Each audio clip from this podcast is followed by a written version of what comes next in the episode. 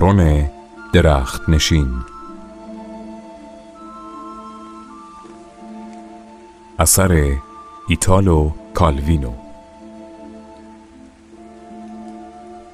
ترجمه مهدی صحابی.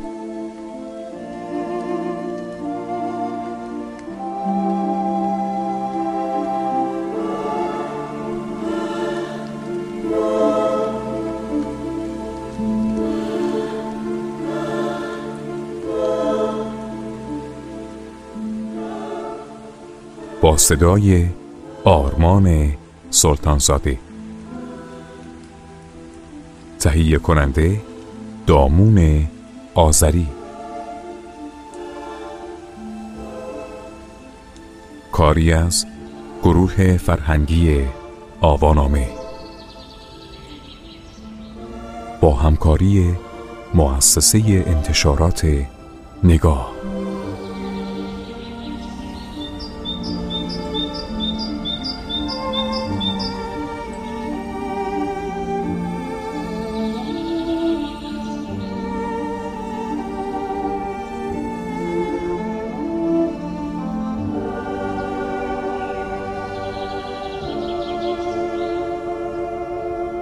فصل اول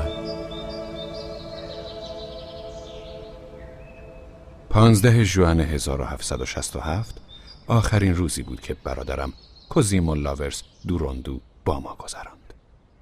این روز را چنان به یاد دارم که انگار دیروز بود. در نهارخوری خانهمان در امبروزا نشسته بودیم.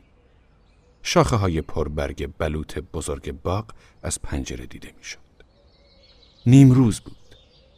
خانواده ما به رسم قدیمی همیشه در این ساعت نهار می‌خورد.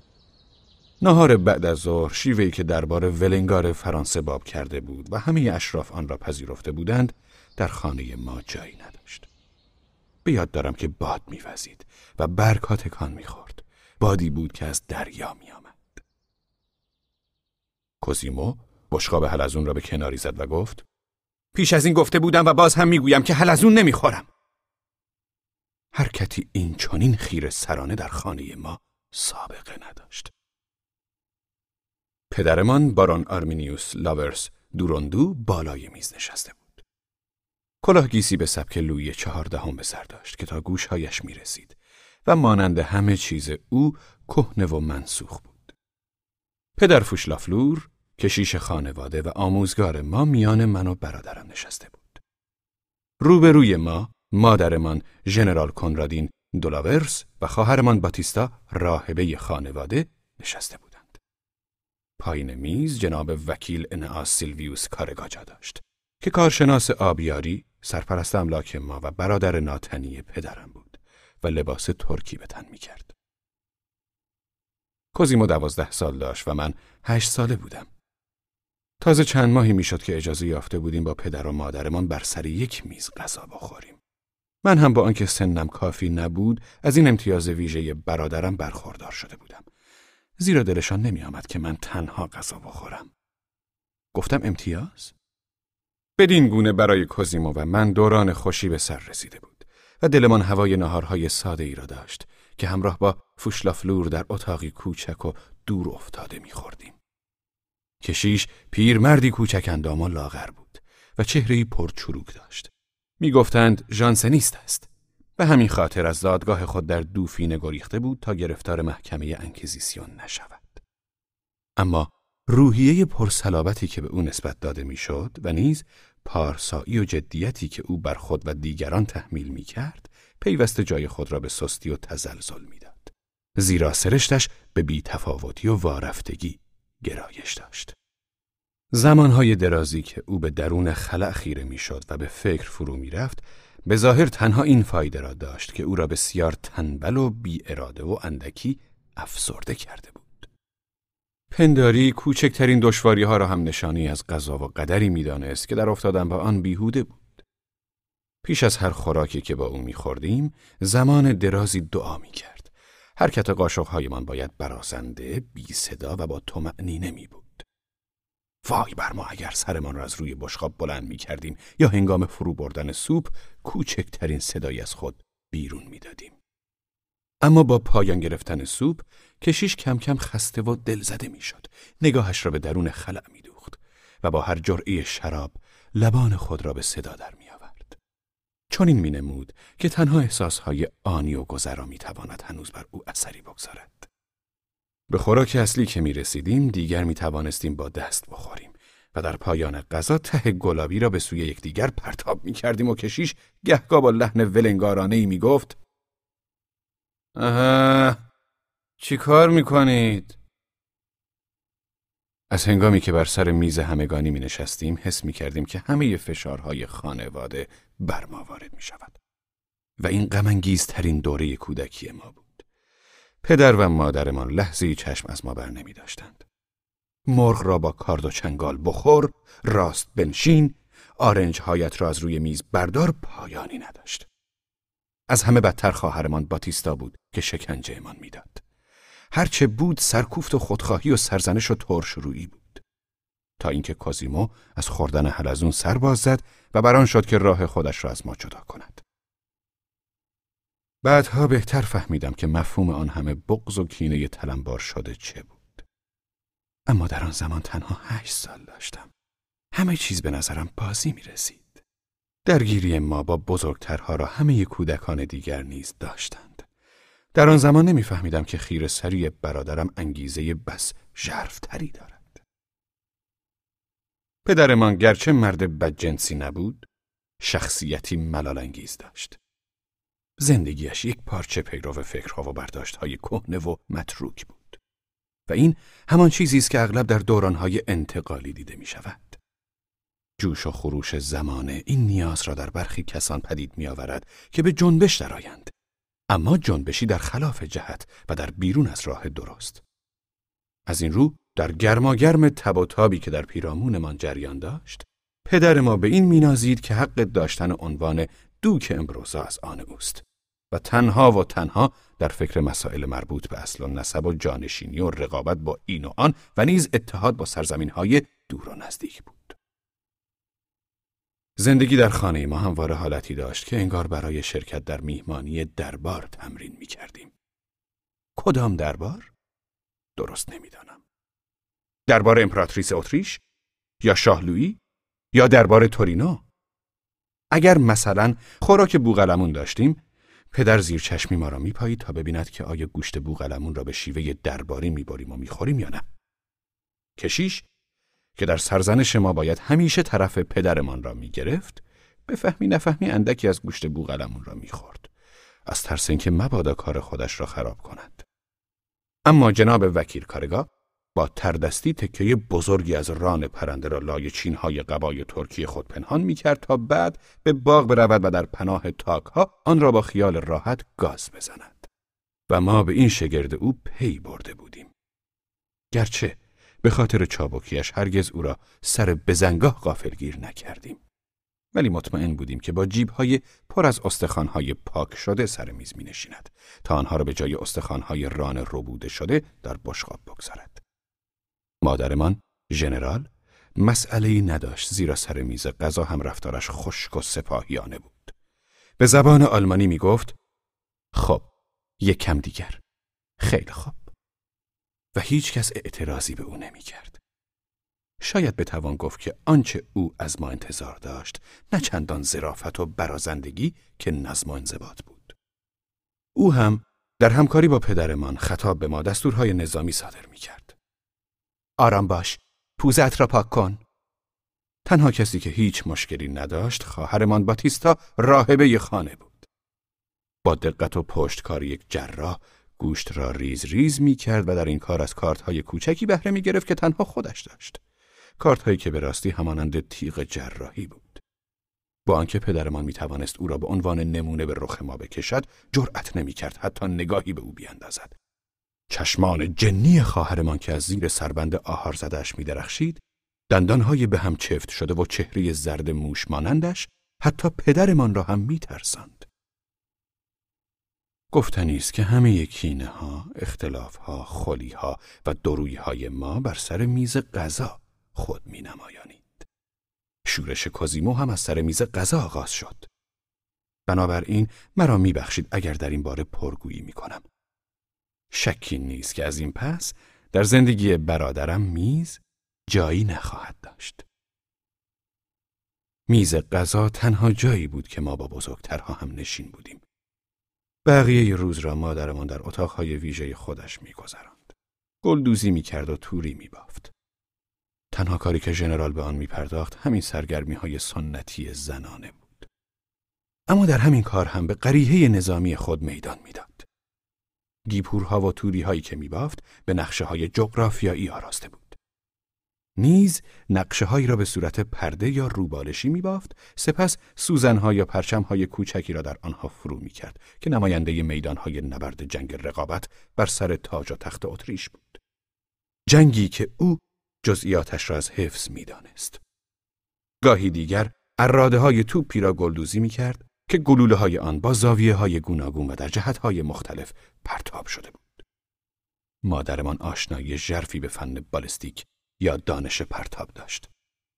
دختر ژنرال کنراد فون کورتویتس بود که 20 سال پیشتر فرماندهی نیروهای ماری ترزا اتریش را داشت که زمینهای ما را اشغال کردند. از آنجا که مادر کنرادین مرده بود، ژنرال در لشکرکشیهایش او را همراه خود می برد. اما این قضیه هیچ جنبه قهرمانانه نداشت. هر دوشان با بهترین وسیله ها سفر می کردند. در زیباترین کاخها و قلعه ها جا می گرفتند. فوجی از خدمتکار همراه داشتند و دختر ژنرال همه روز خود را به توری بافی میگذراند. می‌گفتند که او نیز سوار بر اسب در نبردها شرکت می‌کرده است اما این افسانه بیش نبود. تا آنجا که ما به یاد داشتیم همواره همان حالت زنی کوچکندان با بینی ظریف و صورتی رنگ را داشت و شاید تنها به این دلیل قریحه سپاهیانه پدرش را حفظ کرده بود که بتواند به گونه‌ای با شوهر خود مقابله کند. پدر ما از جمله تک و توک اشراف محلی بود که در آن جنگ طرف نیروهای امپراتوری را گرفتند. با آغوش باز نیروهای ژنرال فون کورتویتس را در تویول خود پذیرا شد و همه زیر دستانش را در اختیار ژنرال گذاشت. حتی برای نشان دادن وفاداری خود به امپراتوری کنرادین را به زنی گرفت. البته مانند همیشه همه این کارها را به این امید کرد که روزی دوک شود. اما آن بار نیز کار خراب شد. نیروهای امپراتوری به زودی پس نشستند. جنوایی ها با تحمیل خراج تازه پشت پدر را شکستند. با این همه از این معامله همسر بسیار خوبی نصیب پدرم شد که پس از مرگ افتخارآمیز پدرش در پروانس و پس از آنکه ملکه ماریترز گردنبند طلایی را روی یک بالشتک مخملی برای او فرستاد ژنرال لقب گرفت. رابطه زن و شوهر تقریبا همیشه خوب بود. گرچه مادرمان که در میدانهای نبرد بزرگ شده بود و جز به جنگ و سپاه نمیاندیشید به پدر ما خورده می‌گرفت که دسیس باز ناموفقی بیش نیست. می توان گفت که هر دوی آنها هنوز در همان زمان جنگ جانشینی میزیستند. مادرمان با خیال توبخانه هایش و پدرمان با اندیشه شجر نامش. آرزوی مادرمان این بود که ما در ارتشی هر ارتشی که باشد افسر شویم. امید پدرمان این بود که روزی با شاهزاده خانمی از خاندان امپراتوری عروسی کنیم. در عمل پدر و مادر بسیار خوبی بودند. اما تا آن اندازه به ما بی توجه بودند که ما تقریبا به هوای خودمان بزرگ شدیم. این بد بود یا خوب بود؟ کسی چه می‌داند؟ درست است که زندگی کوزیمو مانند دیگران نبود. اما من زندگی ساده و بسامانی داشتم. در حالی که هر دومان دوره کودکی همانندی را گذراندیم. هر دو با هم بی به دشواری های بزرگترها و آنچه مردمان می کردن بزرگ می شدیم. از درختها بالا می رفتیم. این نخستین بازی های کودکانه اکنون برای من به صورت نوعی زمین سازی برای آینده جلوه می کند. اما در آن زمان چه کسی به این چیزها فکر می کرد؟ از سنگی به سنگی می پریدیم و بستر رودخانه ها را می پیمودیم. به درون قارهای کنار دریا سر می کشیدیم. از روی نرده پلکان ها سر می خوردیم و پایین می رفتیم. یکی از این سرسر بازی ها درگیری بسیار سختی را میان کوزیمو و پدر و مادرمان به دنبال آورد. و او که به گمان خودش به ناحق سرزنش شده بود از همان هنگام کینه خانواده را به دل گرفت. کینه خانواده یا جامعه؟ یا همه جهان؟ کینه ای که بعدها در تصمیم روز 15 ژوئن او خود نمایانی ناگفته نماند که پیش از آن ما را از سریدن روی لبه مرمری پلکانها من کرده بودند. نه به این خاطر که میترسیدند بیفتیم و پاهایمان بشکند.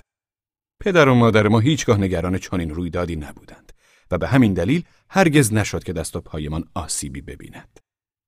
نگرانیشان از این بود که تنه ما که هرچه بزرگتر و سنگینتر می‌شد به مجسمه های نیاکانی بخورد که پدرمان روی ستونهای کوچک لبه پلکان و پاگردهای آن کار گذاشته بود و مجسمه ها بیفتد و بشکند.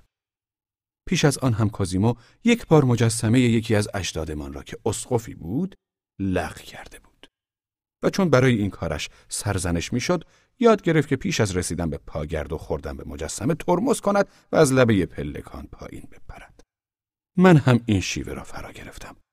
در هر کاری از او دنبال روی می کردم.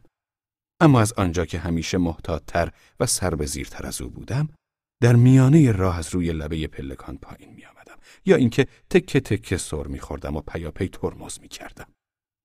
یک روز که کوزیمو با شتاب تیر از پلکان پایین می سرید، کشیش فوشلافلور از پله ها بالا می رفت. کتاب دعایش را باز کرده بود و در دست داشت و چشمان خیره و بی احساسش به چشمان مرغی می مانست. کاش مانند همیشه در حالت خواب و بیداری بود. اما نه. آن روز به هوش بود و به همه چیز پیرامون خود توجه داشت. کوزیمو را دید. فکر کرد لبه پلکان. مجسمه. اگر کوزیمو به مجسمه بخورد مرا سرزنش می کنند. هر بار که ما بازیگوشی می کردیم او را سرزنش می کردند که چرا مراقب ما نبوده است. این بود که به سوی نرد خیز برداشت تا جلوی برادرم را بگیرد. کوزیمو به کشیش خورد که کوچک اندام و پوست و استخوان بود و او را تا پایین پله ها پرتاب کرد و چون نتوانست به هنگام ترمز کند با شتابی دو برابر به مجسمه جدمان لاورس دوروندوی جنگاور خورد که از پهلوانان جنگ های صلیبی بود و به سرزمین مقدس رفته بود. کوزیمو و کشیش و پهلوان صلیبی که از گچ بود هر سه پای پلکان نقش زمین شدند و مجسمه ریز ریز شد. مجازات هایی به خود دیدیم که پایانی نداشت. از شلاق و بیگاری گرفته تا زندان و کاستن جیره غذایی تا حد نان خشک و سوپ سرد. و از آنجا که کوزیمو خود را بیگناه می‌دانست زیرا تقصیر نه از او که از کشیش بود ناسزای بسیار تندی به زبان آورد و گفت پدر عزیز اجداد شما رو فلان خودم هم حساب نمی کنم. گرایشش به خیر سری از همان هنگام پیدا بود. خواهرمان هم در نهایت همانند ما بود. او نیز رویهی سرکش و تکرو داشت و پرده نشینی او را پدرمان پس از قضیه مارکی دولاپوم به او تحمیل کرده بود. آنچه را که میان خواهرمان و مارکی گذشته بود هرگز ندانستیم. این مرد جوان که خانوادش با ما دشمنی داشت چگونه توانسته بود به خانه ما راه یابد؟ دنبال چه میگشت؟ در بگو مگوی درازی که پس از ماجرا در گرفت گفته شد که هدف او این بود که خواهرمان را از راه به در ببرد و بدتر از آن به او تجاوز کند. اما ما هرگز نتوانستیم به خودمان بپذیرانیم که آن جوانک پیزوری جوش جوشی بتواند زنی و به ویژه خواهر ما را از راه به در ببرد.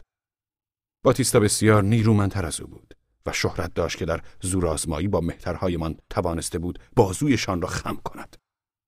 از این گذشته چگونه بود که در آن ماجرا جوانک فریاد زده بود و نه خواهرمان؟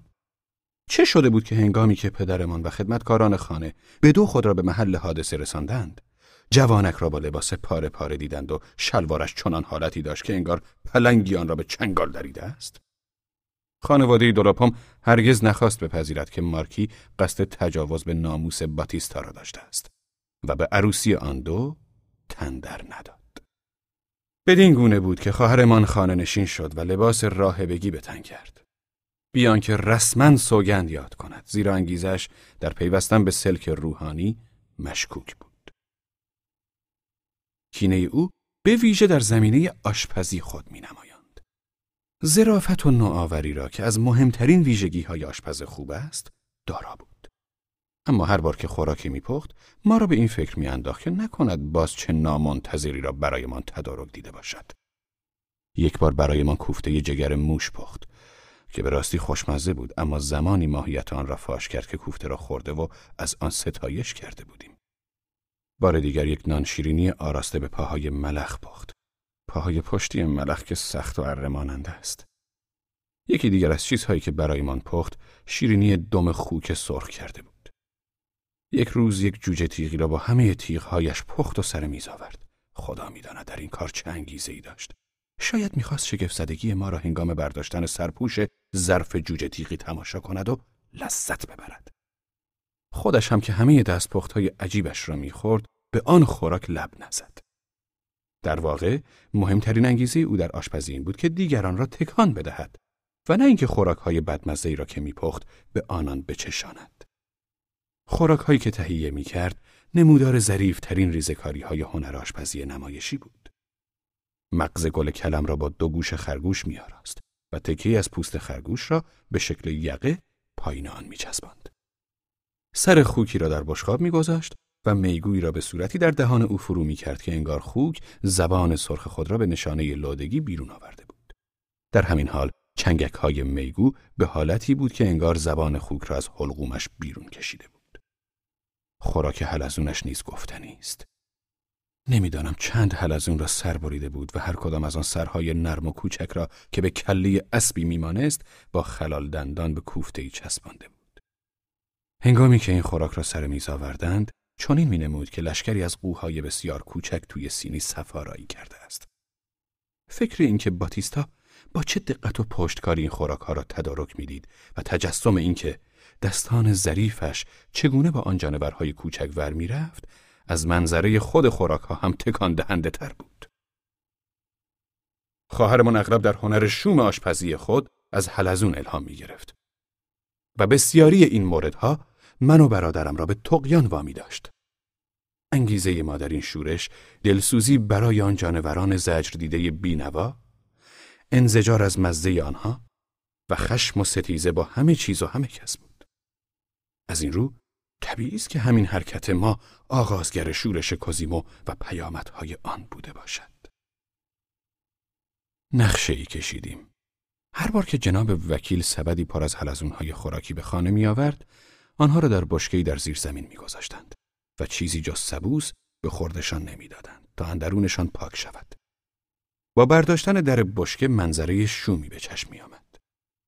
حلزونها با حرکت بسیار کندی که از نزدیکی مرگشان خبر می‌داد در لابلای های بشکه و میان پسمانده های سبوس میلولیدند و پیرامونشان آکنده از آب دهان و تکه های سرگینشان بود. سرگین رنگارنگی که یادگار دوران خوشی بود که در هوای آزاد و میان سبزه ها گذرانده بودند. برخی حل از اونها از لاک خود بیرون آمده بودند و سرشان کج و شاخک هایشان از هم باز بود. برخی دیگر در لاک خود کس کرده بودند و تنها شاخک هایشان دیده می‌شد.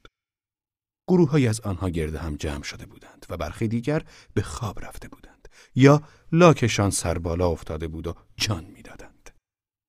برای اینکه اونها را از دست آن آشپز کار برهانیم و خودمان نیز مجبور به خوردن دستپخت او نشویم ته بشکه را سوراخ کردیم برگهایی از علف را به اصل آغشتیم و آنها را کنار هم چیدیم و از دم سوراخ ته بشکه به پشت بشکه های دیگر و وسایلی که در زیر زمین بود گذراندیم. قصدمان این بود که اونها از بشکه بگریزند و از راهی که برایشان ساخته بودیم به دریچه کوچکی برسند و از آنجا به تکه زمینی پر از خس و خاشاک بروند. فردای آن روز به زیر زمین رفتیم تا نتیجه کارمان را ببینیم. در روشنایی شمع دیوارها و دهلیزها را وارسی کردیم. یکی اینجاست. یکی دیگر آنجاست. ببینی یکی تا کجا رسیده. صف فشرده از حلزون از روی زمین و دیوار و در طول راهی که ساخته بودیم به سوی دریچه می‌رفت. آهسته آهسته پیش می‌رفتند و گهگاه راه خود را روی دیوار زبر کج می کردند تا سری به نقطه های نمناک و خزه گرفته و برآمده بزنند. با دیدن آنها می گفتیم جنبید عجله کنید خودتان را نجات بدهید. امیدوار بودیم پیش از آنکه کسی بو ببرد همه ی اونها بگریزند.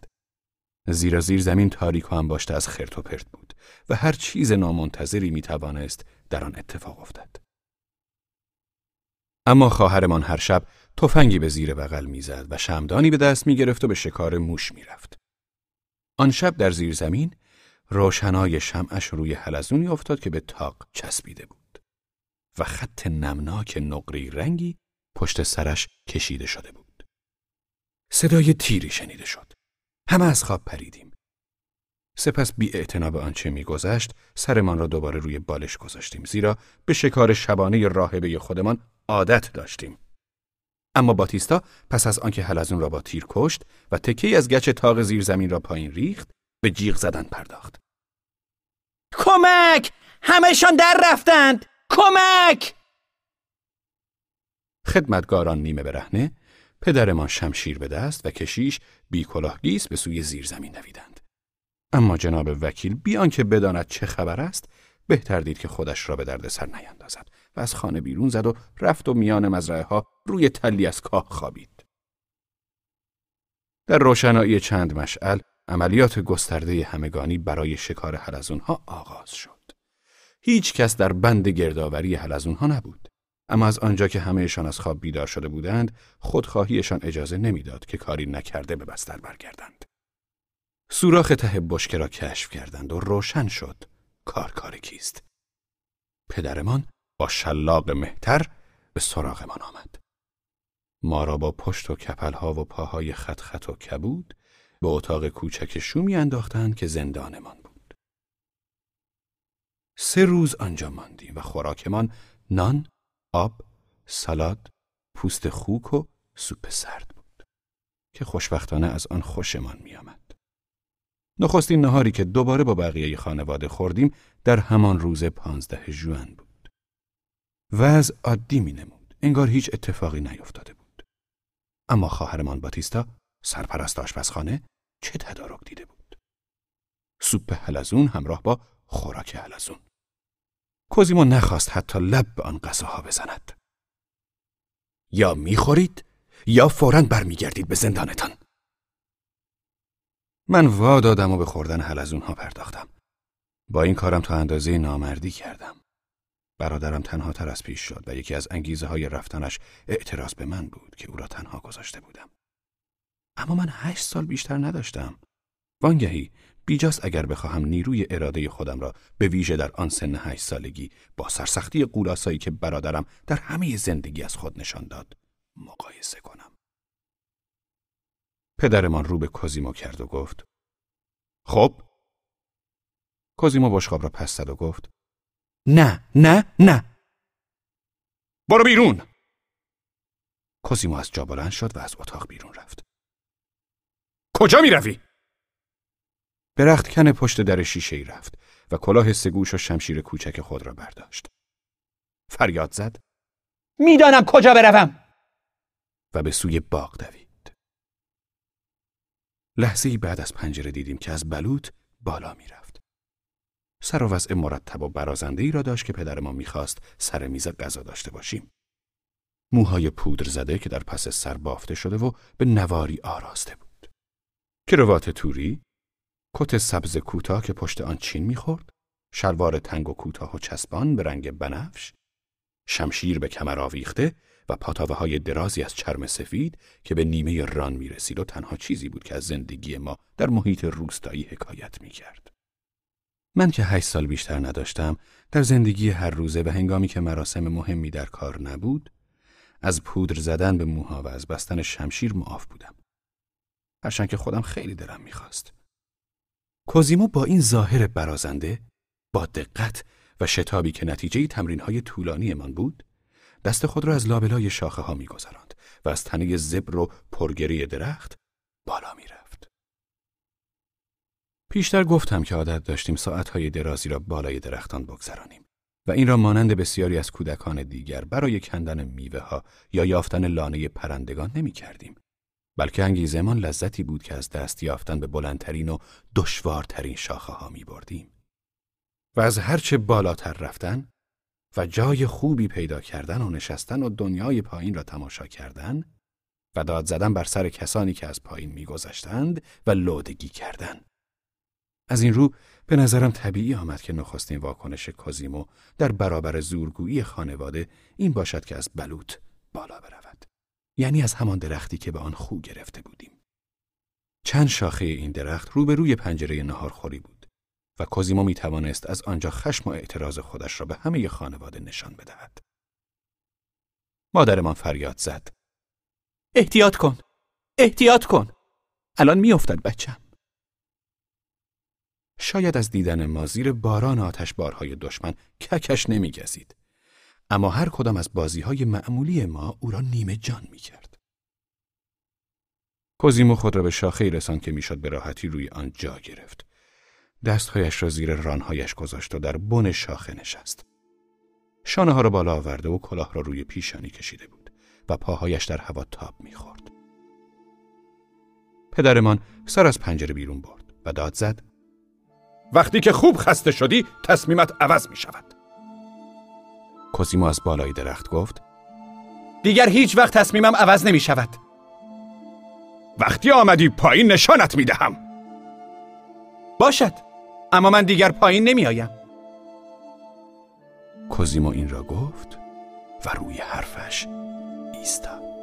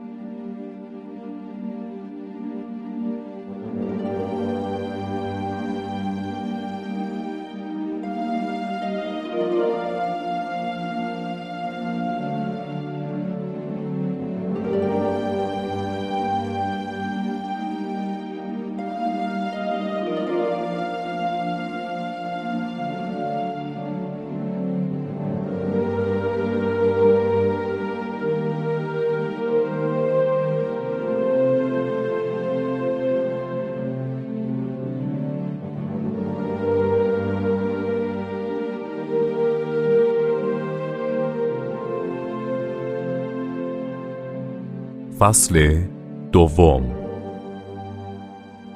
کوزیمو بالای بلوط بود. شاخه ها تکان می‌خورد و به پلهایی میمانست که تا دور دست ها کشیده شده باشد. نسیمی میوزید و خورشید از لابلای برگ ها میتابید. باید دستمان را سایبان چشمانمان می‌کردیم تا بتوانیم کوزیمو را ببینیم. و او از بالای درخت همه جا را تماشا می‌کرد. هر آنچه او از آنجا می‌دید حالتی دگرگونه داشت و این نخستین سرگرمی آن بالا بود کردها و راه میان باغ بوته های کاملیا و هورتانسیا میز فلزی باغ که بر آن قهوه میخوردیم همه و همه به شکل دیگری به چشم می آمد. هرچه دورتر می شدی شاخسار تنکتر می شد. جالیزهای سبزیکاری به صورت تک زمین های پله پله دیده می‌شد که بر دیوارهای سنگی سوار بود. دامنه تپه تیره تر و پوشیده از درختان زیتون بود. سپس آبادی امبروزا با بامهای سفالی و لوحی به چشم می آمد. پایین تر از آن نوک دکل کشتی ها دیده می شد. بندرگاه آنجا بود. دورتر از همه در ته افق دریا بود. کشتی بادبانداری آهسته می رفت. بارون و ژنرال پس از نوشیدن قهوه به باغ رفتند. بوته گل سرخی را تماشا می کردند و چنین وامی نمودند که اعتنایی به کوزیمو ندارند. بازوی یکدیگر را می گرفتند و سپس از هم جدا می شدند و با تکان دادن دستها گفتگو می کردند. من به بهانه بازی پای بلوط می رفتم. می خواستم توجه کوزیمو را به سوی خودم جلب کنم اما او از من دلگیر بود. بی حرکت آن بالا نشسته بود و دور دست را تماشا می کرد. دست از کوشش برداشتم و رفتم و پشت نیمکتی نشستم تا بی آنکه او مرا ببیند تماشایش کنم. برادرم به کسی میمانست که در حال نگهبانی باشد. گرد خود را تماشا می کرد و چیز مهمی به نظرش نمی رسید. زنی سبد به دست از نارنجستان میگذشت. مهتری دم یابوی خود را گرفته بود و از تپه بالا می‌رفت. یکدیگر را ندیده بودند. زن با شنیدن صدای سمهای چارپا برگشت و رو به جاده خم شد. اما دیگر دیر شده بود. زن به خواندن پرداخت. مهتر که از پیچ گذشته بود، شلاقش را به صدا درآورد و یابو را هین کرد. دیگر خبری نشد. اما کوزیمو هر دوشان را می‌دید. کشیش فوشلافلور از راه میان باغ گذشت. کتاب دعایش باز بود. کوزیمو چیزی را از روی شاخه برداشت و روی سر او انداخت. نفهمیدم چه بود. انکبوتی یا تکه از پوسته درخت. به کشیش نخورد. کوزیمو شمشیرش را درون سوراخی فرو کرد. زنبور خشمگینی بیرون آمد. کوزیمو با کلاهش او را تاراند و با نگاهش زنبور را دنبال کرد که رفت و روی بوته کدویی نشست. جناب وکیل با چالاکی همیشگی از خانه بیرون آمد. از پلکان کوچک باغ بالا رفت و میان تاک ها ناپدید شد. کوزیمو یک شاخه بالاتر رفت تا ببیند او کجا می رود. صدایی از لابلای برگ ها شنیده شد و ساری به هوا پرید. کوزیمو ناراحت از اینکه تا آن هنگام متوجه پرنده نشده بود، نگاهی به میان برگ ها انداخت تا شاید پرنده دیگری را ببیند. اما نه، دیگر چیزی آنجا نبود. نارونی نزدیک بلوط بود.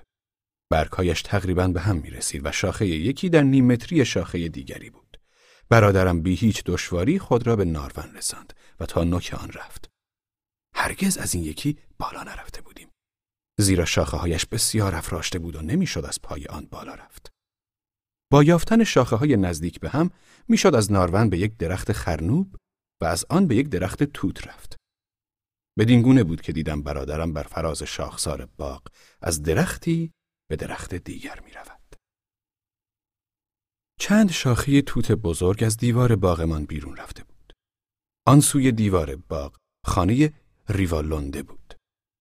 خانواده مارکی دو ریوالونده بر امبروزا سروری می کرد و ما با آنکه همسایه بودیم هیچ آشنایی به آنان نداشتیم. این خانواده از چند نسل پیش از برخی امتیازهای فعودالی برخوردار بود که پدرم آنها را حق خود می‌دانست. از این رو رابطه میان دو خانواده چندان دوستانه نبود و دیواری به بلندی بار و باغهایشان را از هم جدا می کرد. نمی‌دانم چه کسی آن را افراشته بود. مارکی یا پدرم. از این گذشته خانواده ریوالونده به شدت از باغ خود نگهداری می کرد و به آن می بادید. و گفته می‌شد که گلها و درختان بسیار کمیابی در آن باغ یافت می شود. پدر بزرگ مارکی که شاگرد لینه بود، از همه خیشاوندان بیشماری که در دربارهای فرانسه و انگلیس داشت، خواسته بود تا گرانبهاترین گیاهها را از مستعمرات برایش بفرستند.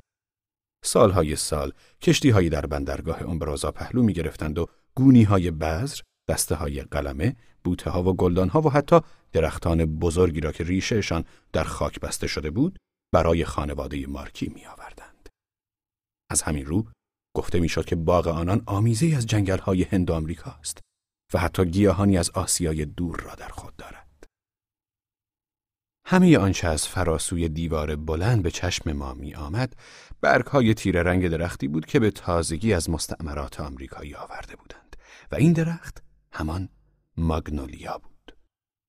بر شاخه های سیاه آن گل های سفید و درشت می شکفت. کوزیما از روی درخت توت بزرگمان خود را به بالای دیوار رساند. چند قدمی روی لبه دیوار راه رفت. سپس خود را به برگها و گلهای ماگنولیا رساند و از آن سوی دیوار آویزان شد. دیگر او را نمی دیدم. و آنچه را که از این پس تعریف می کنم مانند بسیاری دیگر از گوشه های این داستان یا خود کوزیمو به عطا برایم بازگو کرده است و یا اینکه خودم از این و آن شنیدم یا حد زدم. کوزیمو بالای ماگنولیا بود. با اینکه شاخه های آن درخت بسیار در هم پیچیده بود، بالا رفتن از آن برای پسر کارآمدی چون او کاری نداشت. شاخه ها نازک و شکننده بود اما سنگینی او را به خوبی تحمل می کرد. نوک کفش های کوزیمو شاخه ها را می خراشاند و زخم های سفیدی را روی پوست سیاه آنها رقم می زد. باد برگ ها را تکان می‌داد و گاه روی تیره و مات و گاه روی صاف و درخشنده آنها را می نمایاند و عطر دلانگیزی پیرامون کازیمو پراکنده بود. سراسر باغ اطراگین بود. کوزیمو هنوز نمی توانست آن شاخساران انبوه و در هم تنیده را ببیند. اما بوی آن را می شنید. می کوشید بوهای گوناگون آن باغ را یکی یکی بشناسد. بوهایی که پیشتر از آن نیز با باد به باغ ما می آمد و انباشته از رازهای نگشوده باغ همسایه بود. سپس کوزیمو توانست باغ را تماشا کند و درختانی را دید که برخیشان برگهای پهن و درخشان داشتند. انگار که پردی از نم رویشان نشسته بود و برخی دیگر برگهای نازک و نکتیز داشتند و تنهایشان بعضی صاف و بعضی زبر بود. سکوت ژرفی بر باغ چیره بود. دسته گنجشک کوچک به هوا برید. سپس صدای نازک دخترکی آمد که می‌خواند او لا لا لا تاب بازی کوزیمو زیر پای خود را نگاه کرد. از درخت بزرگی تابی آویخته بود که تکان می‌خورد و دخترک موبور شش هفت ساله روی آن نشسته بود. گیسوان دخترک بالای سرش جمع شده بود. پیراهنی آبی به تن داشت که برای کودکی به سن او اندکی مسخره جلوه می کرد و با هر حرکت تاب دامن پرچین و پر از توریش تکان می خورد. دخترک با چشمان نیمه بسته و سر افراشته روبروی خود را نگاه می کرد. گهگاه سر خود را به سوی یکی از دستهایش که هم تناب تاب و هم سیبی را گرفته بود خم می کرد و گاز کوچکی به سیب می زد. هر بار که تاب به نزدیکی زمین می رسید، پاهای کوچک خود را به زمین می کوبید تا تاب را تندتر کند. تکه هایی از پوست سیب را از دهان بیرون می انداخت و می خاند. او لا لا لا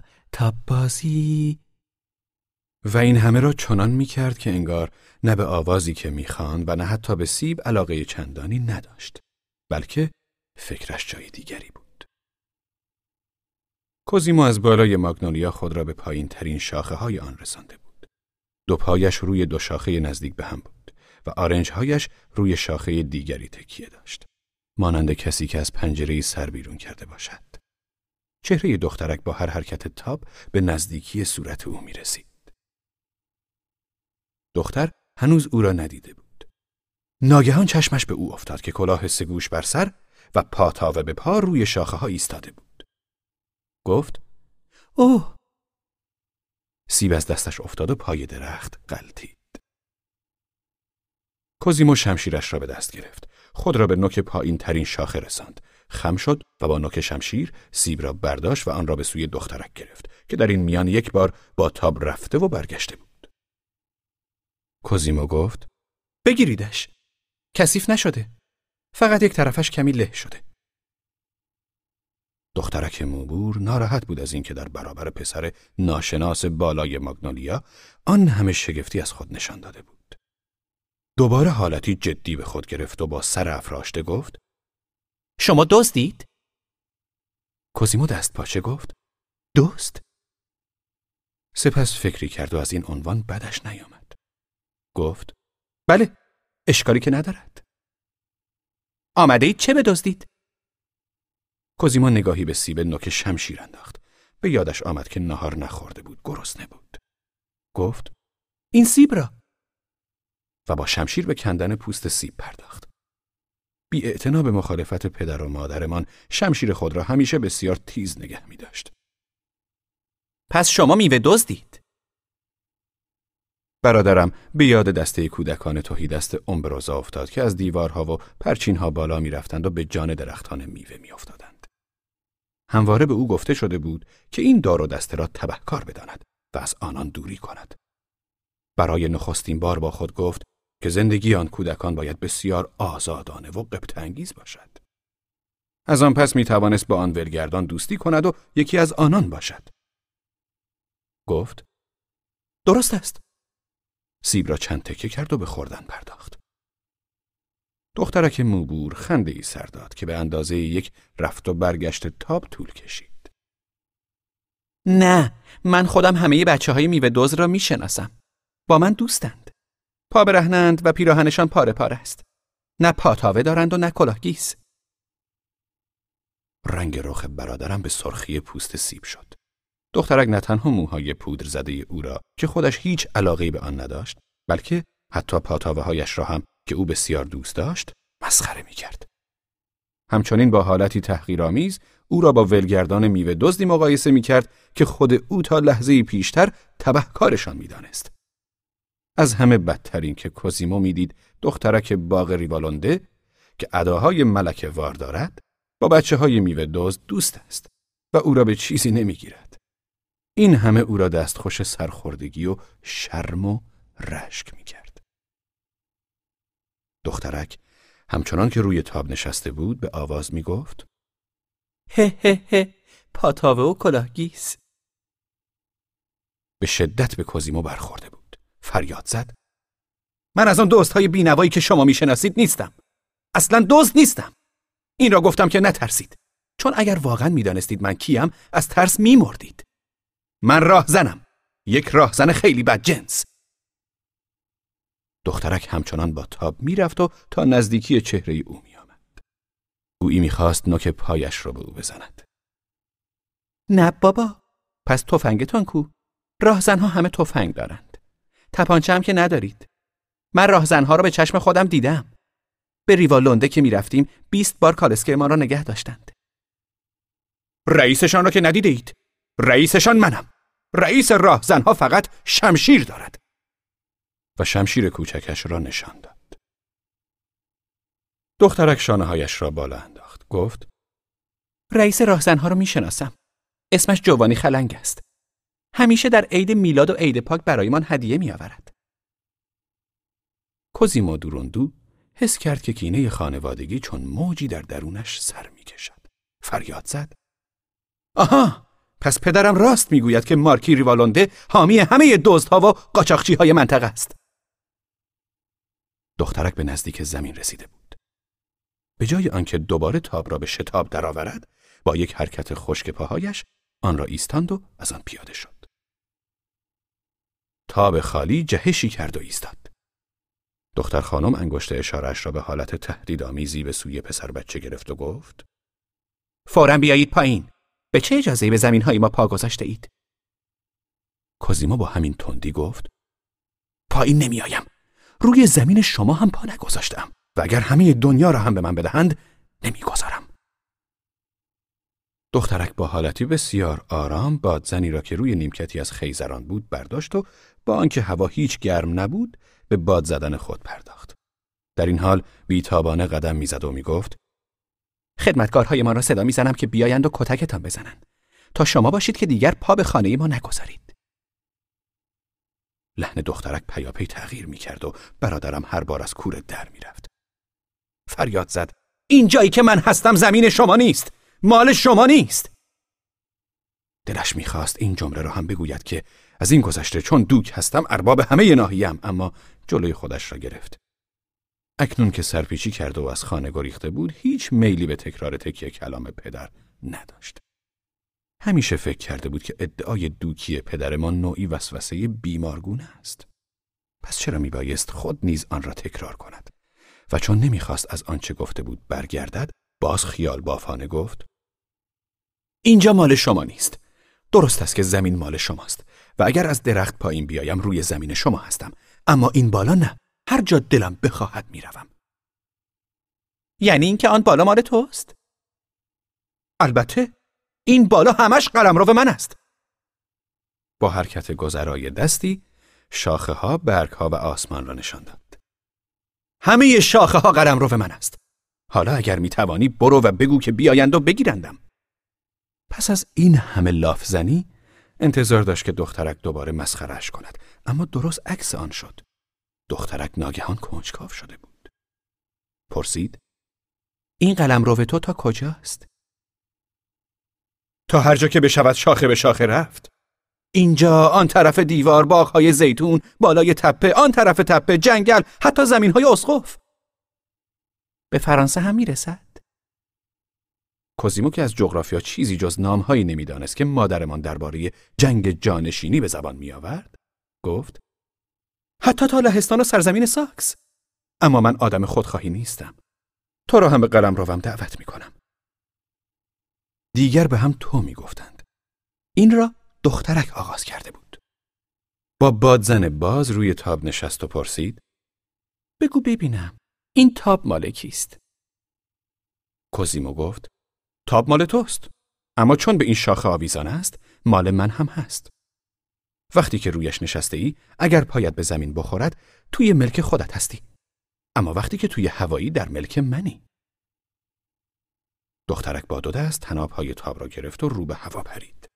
کوزیمو خود را به شاخه رساند که تاب از آن آویخته بود. تنابهای آن را به دست گرفت و هرچه تندتر به حرکت درآورد. میترسی؟ من؟ نه. اسمت چیست؟ من؟ کوزیمو اسم تو؟ ویولانته. اما ویولتا صدایم می‌زنن. به من هم می‌گویند مینو. کوزیمو از آن اسمهای پیرمردی است. خوشم نمیآید. از کوزیمو نه از مینو. می توانی کوزیمو صدایم کنی؟ به هیچ وجه. ببین باید قرار و مدار ما خوب روشن باشد. منظورت چیست؟ با هر یک از گفته های ویولتا گیج می شد. می‌گویم که من می‌توانم به قلمرو تو بیایم و مهمان باشم. باشد؟ هر بار که دلم خواست میایم و می‌روم. تو هم تا وقتی که بالای درخت های خودت هستی عزیز و محترمی اما همین که پایت به زمین باغ من رسید تو را می‌گیریم و زنجیر می‌زنیم و برده من می‌شوی باشد من هیچ وقت پایم را به زمین نمی‌گذارم نه در باغ تو و نه در باغ خودمان همه اینها برای من حکم قلمرو دشمن را دارد تو برای دیدن من میایی بالا. از تو و دوستان میوه دزدت پذیرایی می‌کنم. همینطور از برادرم بیاجو گرچه یک کمی بزدل است. بالای درختها برای خودمان ارتشی درست می‌کنیم و زمین و مردمانش را آدم می‌کنیم. تاب دیگری نزدیک تاب ویولتا و از همان شاخه آویخته بود. تنابهای آن را به هم گره زده بودند. تا به تاب دیگر نخورد. کوزیمو از یکی از این تنابها پایین رفت. در این کار تردست به سفارش مادرمان تمرین ژیمناستیک می کردیم. گره را باز کرد و روی تاب ایستاد. سپس پاها را خم کرد و سنگینی تن خود را به جلو انداخت و تاب را به حرکت درآورد. بدین گونه هرچه بالاتر رفت، تابها که در جهت مخالف یکدیگر حرکت می کردند، به یک اندازه بالا می رفتند و در میانه راه به هم می رسیدند. ویولتا فریبکارانه گفت اگر بنشینی و تاب را با پایت حرکت بدهی خیلی بالاتر می روی. کوزیما شکلکی درآورد. دخترک با خنده اشفگرانه ای گفت برو پایین و کمی هلم بده. خواهش می‌کنم. نه. قرار این است که پای من به هیچ قیمتی به زمین نرسد. کوزیمو کم کم گیج می‌شد. پسر خوبی باش. نه. نزدیک بود گول بخوری. اگر پایت را به زمین میگذاشتی همه چیز را از دست می‌دادی. ویولتا از تاب خود پایین رفت و به هل دادن تاب کوزیمو پرداخت. سپس ناگهان تاب برادرم را با دو دست گرفت و آن را چرخاند. اما خوشبختانه کوزیمو تنابها را محکم چسبیده بود وگرنه چون تاپاله نقش زمین می‌شد. از تناب بالا رفت و فریاد زد. خائن! بالا رفتن بس سختتر از پایین آمدن بود. به ویژه که دخترک با بدجنسی تنابها را به هر سو می‌کشید. کوزیمو سرانجام خود را به شاخه ستبری رساند و نشست. عرق چهرهش را با کروات توریش پاک کرد. نتوانستی کلک بزنی. چیزی نمانده بود بیفتی. مرا بگو که تو را دوست خودم می‌دانستم. جدی باورت شده بود؟ دوباره به باد زدن خود پرداخت. صدای تیز زنی آمد که داد می‌زد. ویولانته با کی حرف می‌زنی؟ با یک جوان امه جان. بالای درخت به دنیا آمده. تلسم شده و نمی‌تواند پایش را به زمین بگذارد. کوزیمو سرخ شد. نمی‌دانست دخترک او را مسخره می کند یا به وسیله او امش را یا هنوز به بازی ادامه می دهد و یا اینکه هیچ اعتنایی نه به او و نه به امه و نه به بازی ندارد. در این حال زن به درخت نزدیک شده بود و با عینک دستیش او را چنان ورانداز می کرد که انگار توتی غریبی بود. آها این که یکی از پسرهای لاورس است. بیا ویولانته کوزیمو به شدت احساس خاری می کرد زن او را با حالتی بسیار طبیعی و بی شناخته بود. بیان که حتی از او بپرسد آنجا چه می کند و دخترک با یک ندای ساده او را رها کرده و رفته بود. بیان که حتی نگاهی به پشت سر بیاندازد. یعنی اینکه او را آدمی بی اهمیت می دانستند. کسی که کمابیش وجود نداشت.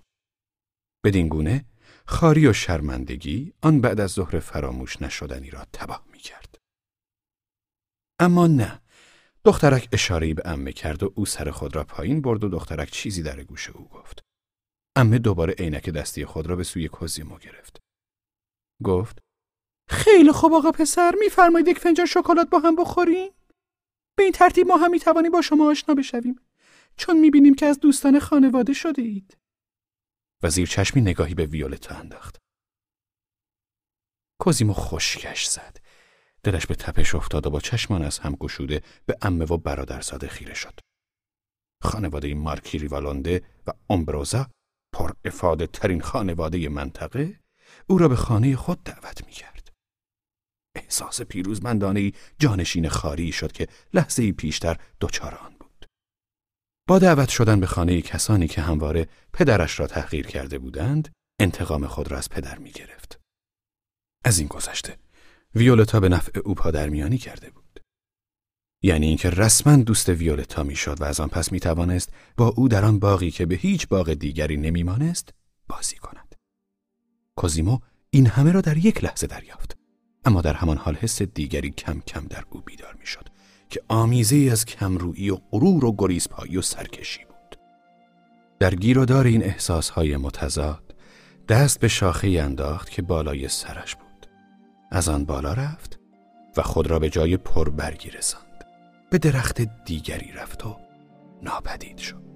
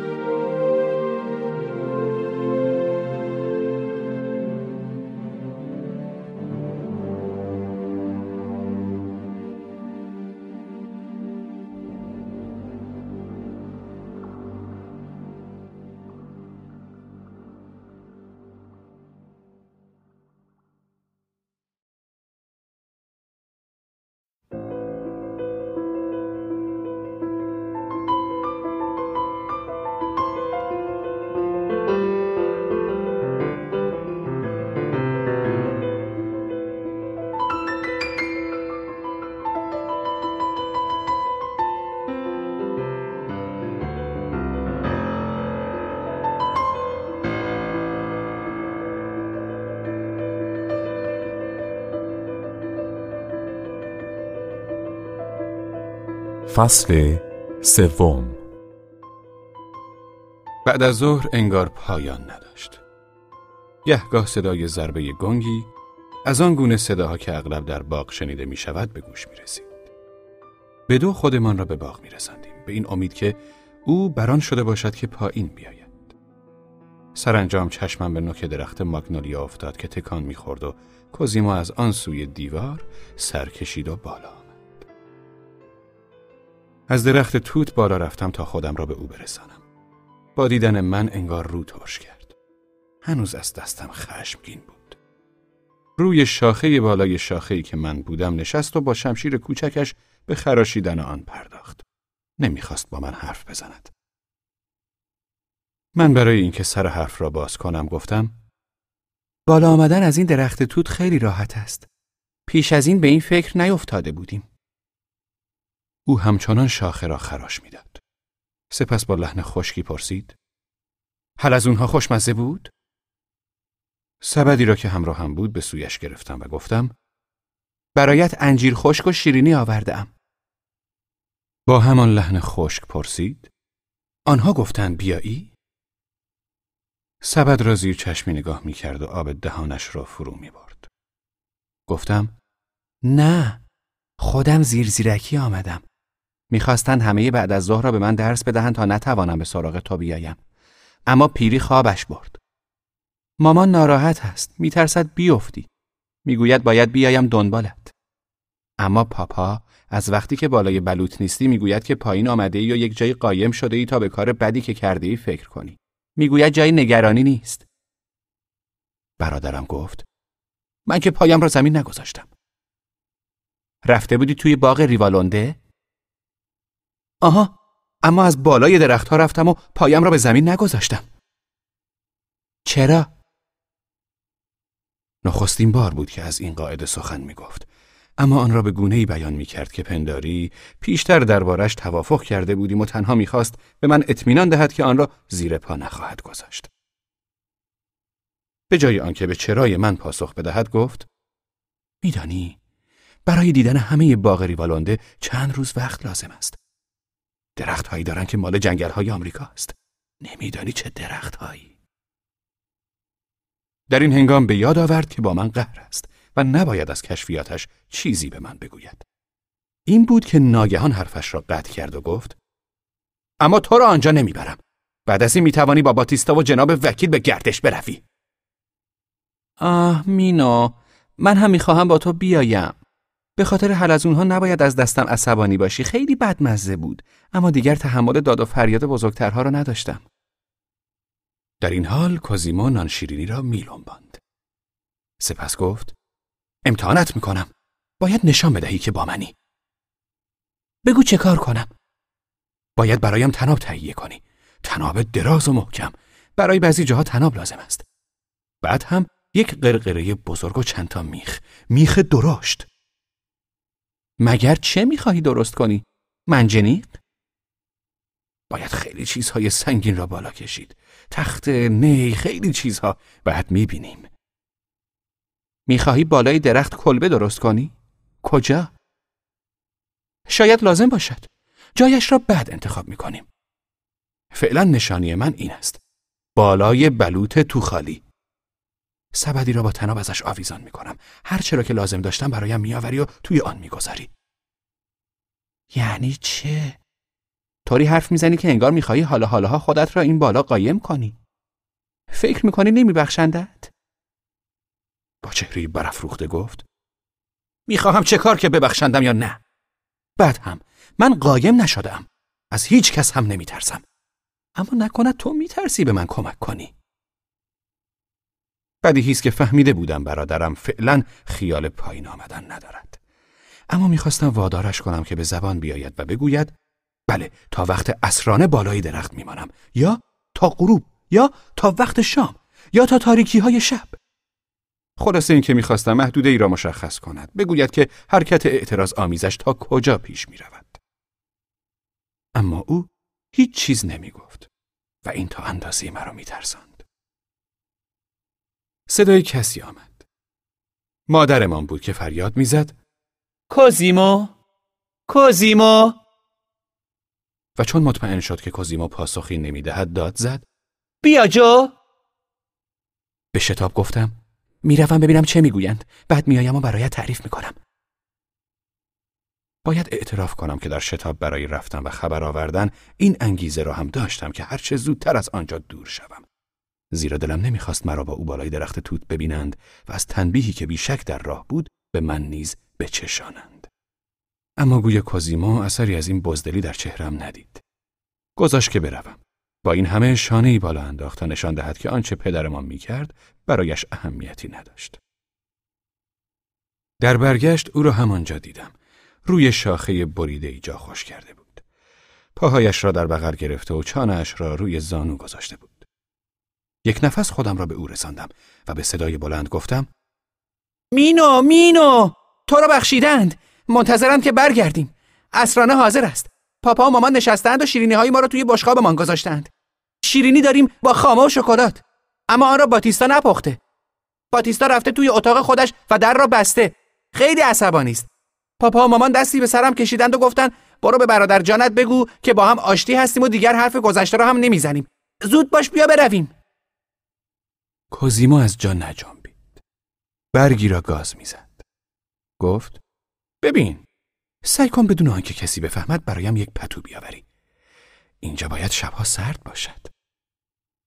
مگر می‌خواهی شب را بالای درخت بمانی؟ پاسخی نداد. چانهاش را روی زانو تکیه داده بود. به رو خیره شده بود و برگی را میجوید. نگاهش را دنبال کردم که به دیوار باغ ریوالونده و گل سفید ماگنولیا دوخته شده بود اندکی دورتر بادبادکی در آسمان میرخسید شب شد. خدمتکاران می‌رفتند و میآمدند و میز شام را آماده می‌کردند. شمدانهای اتاق نهارخوری روشن بود. کوزیمو از بالای درخت همه چیز را می‌دید. بارون آرمینیوس سر را از پنجره بیرون کرد و داد زد اگر دلت می‌خواهد آن بالا بمان اما بدان که از گرسنگی میمیری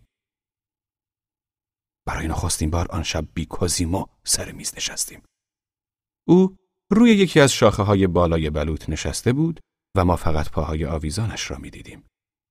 اگر پای پنجره می رفتیم و چشم به تاریکی می دوختیم او را ببینیم. زیرا اتاق روشن و بیرون تاریک بود. حتی جناب وکیل هم لازم دید پای پنجره برود و چیزکی بگوید اما مانند همیشه گفتش هیچ ربطی به موضوع نداشت. گفت بله درخت محکمی است صد سال دیگر عمر می کند چیزکی هم به ترکی گفت که شاید همان نام بلوط بود. خلاصه اینکه رفتارش چنان بود که انگار بحث درخت در میان است و نه مسئله برادرم. چون این مینمود که خواهرمان باتیستا به کوزیمو قبطه می‌خورد. او که کارهای عجیب و غریبش همیشه مایه دلهوره خانواده بود، می‌دید که کسی روی دستش بلند شده است.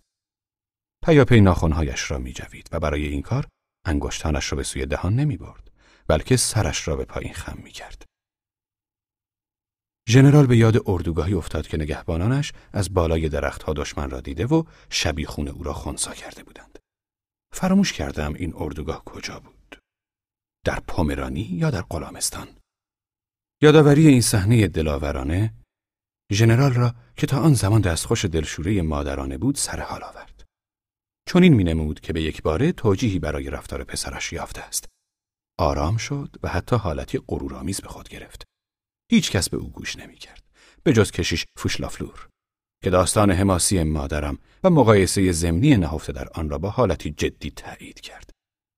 کشیش آماده بود هر نظریه ای را بپذیرد به شرطی که بتوان بر اساس آن هر آنچه را که اتفاق میافتد عادی و طبیعی دانست و فکر هر نوع مشکل و مسئولیتی را از ذهن او دور کرد. همیشه پس از شام می رفتیم و زود می خوابیدیم. آن شب نیز برنامه امان تغییر نکرد.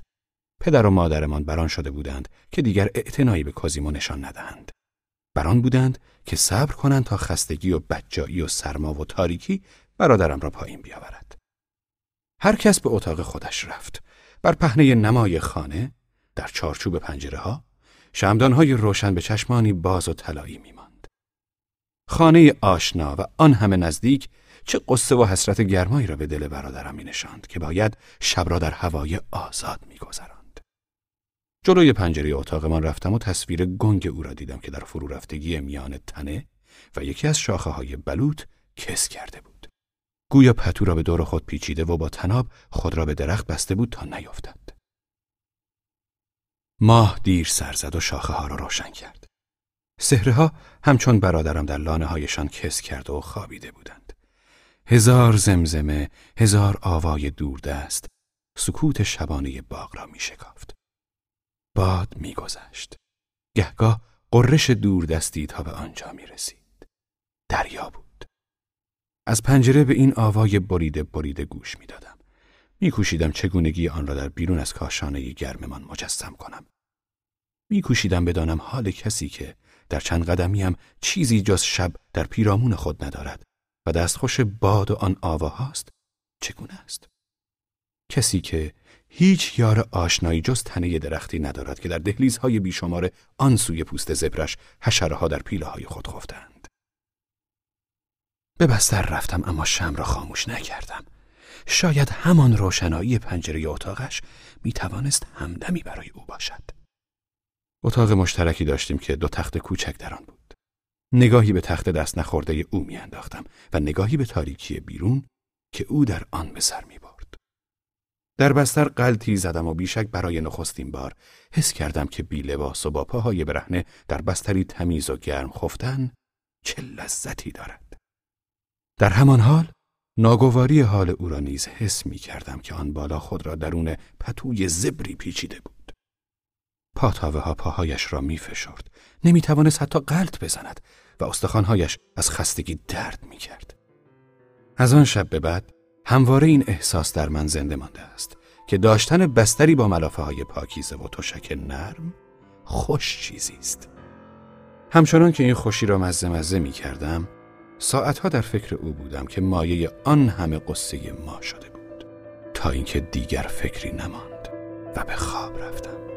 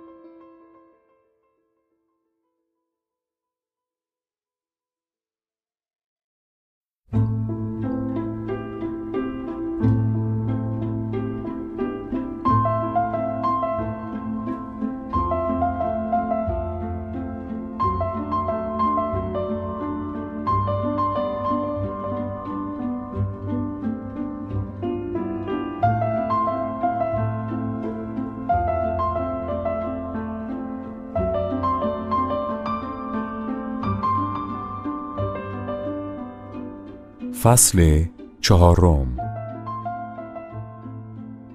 در کتاب ها آمده است که میمونی در زمانهای قدیم راه روم تا اسپانیا را درخت به درخت پیمود بی آنکه پا به زمین بگذارد. نمی‌دانم این درست است یا نه. در زمان این داستان تنها کناره خلیج امبروزا و درش چنین جنگلی داشت که تا به نوک کوه ها کشیده شده بود. منطقه ما تنها به همین خاطر معروف بود.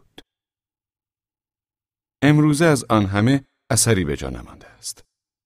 در زمان لشکرکشی فرانسوی ها، درختان جنگل را همان گونه درو می کردند که هر سال کشزارها را. و پس از آن درختان تازه‌ای نروید. چون این پنداشته می‌شد که نابودی درختان ناشی از جنگ و ناپل اونو آن زمانه ویژه است. اما پس از آن نیز ادامه یافت. اکنون دامنه تپه ها چنان برهنه است که دیدن آن دل ما را که سرسبزی گذشتهشان را به یاد داریم به درد می آورد.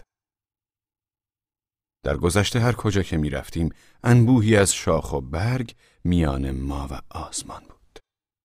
تنها جایی که اندکی تنک می‌شد نارنجستان ها بود. تازه در همانجا هم درختان انجیر شاخه های کج و مج خود را میان درختان مرکبات میدوانیدند. گنبد برگ های سنگینشان از درختان نارنجستان فراتر بود و آسمان را می پوشانید. آنجا که درخت انجیر نبود، درختان گیلاس با برگ های تیرهشان یا درختان به، اولو و بادام بودند. یا درختان سنجد، خرنوب، توت، گردو. پس از باغها زیتونستانها آغاز می شد. برگهایشان به ابری سیمگون میمانست که تا میانه های کناری دریا رفته بود. سپس میان بندرگاه و قلعه خانه های دهکده بود که از لابلای بام های آنها نیز کاکل بلوط ها و سپیدارها و سندیان ها بیرون می‌زد. این درختان همه حالتی سربلند و تناور و به سامان داشت و این ویژگی درختان ناحیه‌ای بود که اشراف خانه ها و باغ های خود را آنجا ساخته بودند. پس از زیتونستان ها جنگل آغاز می شد. در گذشته ها سراسر منطقه پوشیده از کاج و سنوبر بود. هنوز هم بلندی های دو سوی خلیج پوشیده از آنها بود که چون موجی سبز تا به ساحل دریا می رسیدند. سندیان ها نیز بس بیشتر و انبوهتر از امروز بودند. همین درختان نخستین قربانیان یورش شدند. بالای کوه ها شاه بلوط ها بر کاج ها چیره می شدند. جنگلی از آنها بر فراز کوه سار افراشته بود که کرانش به چشم نمی آمد. این گونه بود دنیای سرسبزی که ما مردمان امبروزا در آن میزیستیم. بی آنکه بدانیم کجاییم. نخستین کسی که به این همه پی برد کوزیمو بود. همو بود که دریافت که در آن شاخساران انبوه می توان از درختی به درخت دیگر رفت و فرسنگ ها راه پیمود. بیان که نیازی به پا گذاشتن به زمین باشد گاه می‌شد که تک زمین لختی وادارش کند راه درازی را دور بزند.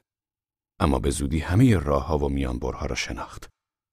فاصله ها را دیگر بر اساس ضابطه های پیش پا افتاده ما نمی سنجید. بلکه همواره اندازه ای را در نظر داشت که باید از لابلای شاخه های درختان می پیمود. هر بار که حتی با جهش نیز نمی توانست خود را به شاخه دیگری برساند، شگرد دیگری به کار می برد.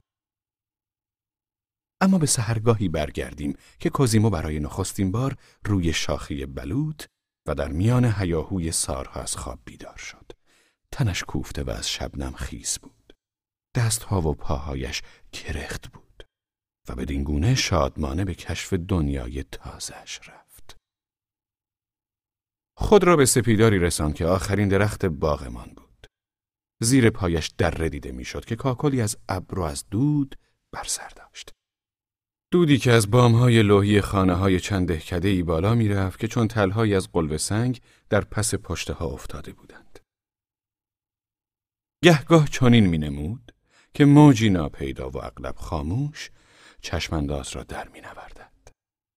همان اندکی که به گوش می رسید نوعی دلشوره را بر همه جا چیره می کرد. جیغهایی که ناگهان برمیخواست سپس قرشی و آنگاه ضربه های گنگ و شاید آوای شاخهی که می شکست. سپس دوباره جیغ هایی دگرگونه. فریادهای خشماگینی که به سوی نقطه ای می رفت که هیاهو از آنجا برخواسته بود. سپس هیچ. انگار که هیچ چیز نشده بود. چیزکی حراسناک و دست نیافتنی به فهمی نفهمی میگذشت. در هر کجا که دوباره سر و صدایی برمیخواست برگهای دندان دندانه گیلاس را می‌دیدی که با باد تکان می‌خورد. بخشی از ذهن کوزیمو که همواره به هوش و بیدار بود، همه چیز را از پیش در میافت. بخش دیگری از ذهنش که خیال باف و بازیگوش بود، گاهی شگرفترین پندارها را در خود میپروراند. بدین گونه بود که کوزیمو دید درختان گیلاس سخن می‌گویند. به سوی نزدیکترین درخت گیلاس یا بهتر بگویم به سوی ردیفی از گیلاس هایی بلند با برگ هایی سبز و سرزنده رفت. درختان پر از گیلاس های سیاه بود. اما چشمان برادرم هنوز عادت نکرده بود که با یک نگاه ببیند روی شاخه ها چه هست و چه نیست. ایستاد. پنداشته بود صدایی میشنود اما همه جا ساکت بود. کوزیمو روی شاخه‌ای در نزدیکی زمین ایستاده بود. همه گیلاس های بالای سرش را حس می کرد بی آنکه بفهمد چگونه. چون این می نمود که هر دانه گیلاس چون نگاهی به او دوخته شده است. انگار که درخت به جای میوه پر از چشم بود. کوزیمو سرش را بلند کرد. گیلاس رسیده ای روی پیشانیش افتاد و صدا کرد. چلپ! کوزیمو با چشمان از هم گشوده نگاهی به فراز سایه گرفته درخت انداخت. خورشید بالا می آمد. آن درخت و درختان نزدیکش پر از کودکانی بود که روی شاخه ها نشسته بودند. کودکان با دیدن اینکه کسی آنان را دیده است همه سکوت را شکستند. کوزیمو شنید که با صداهای تیزی که میکوشیدند آهسته باشد گفتند نگاهش کن چه خوشگل است سپس هر کدامشان از لابلای برگ ها یک شاخه پایین تر رفتند و به پسرکی که کلاه سگوش به سر داشت نزدیک تر شدند. خودشان سر برهنه بودند یا کلاه حسیری پارهی به سر داشتند. چند تایشان گونی هایی را چون باشلغ روی سر انداخته بودند. همه جامعهشان پیرهنی و شلواری ژنده پاره بود. آنهایی که پا برهنه نبودند، رشته از پارچه را چارخ کرده بودند. برخیشان دمپایی های خود را به گردن آویخته بودند تا راحت تر از درخت بالا روند. بچه های دسته معروف میوه دزدان بودند که پدر و مادرمان ما را از آنان برحذر می داشتند و در آن بامداد چنین می نمود که برادرم در جستجوی آنان است بی آنکه خود به روشنی بداند که از رابطه با آنان چه چیزی دستگیرش خواهد شد از جا نمی جنبید و منتظر بود بچه ها از شاخه های پایین می آمدند و با صداهای جیغ مانندشان آهسته می گفتند این دیگر چه پرنده است اینجا چه کار می کند در همان حال هسته گیلاسی را که در دهان داشتند به سوی او پرتاب می کردند. گیلاس های کرمو و گندیده را به سوی او می انداختند. ناگهان چشمشان به شمشیر کازیمو افتاد که از پشت سرش آویخته بود. گفتند اوه بچه ها دیدید چه دارد؟ یک کپل کوب همه خندیدند. اما خنده هایشان را زود خفه کردند و دوباره سکوت شد. چیزکی را تدارک می‌دیدند که همهشان را از خنده رود بر می کرد. دو نفرشان بی سر و صدا خود را به شاخه درست بالای سر کوزیمو رسانده بودند و گونی بزرگ بازی را به سوی او میلغزاندند. یکی از همان گونی های کثیفی که بیشک هر آنچه را که میدزدیدند در آن جا می‌دادند و اگر خالی بود آن را باشلق خود می‌کردند. چیزی نمانده بود که برادرم را قافل گیرانه در گونی ببندند و تنابی را به دورش بکشند و دست و پا بسته لگت کوبش کنند.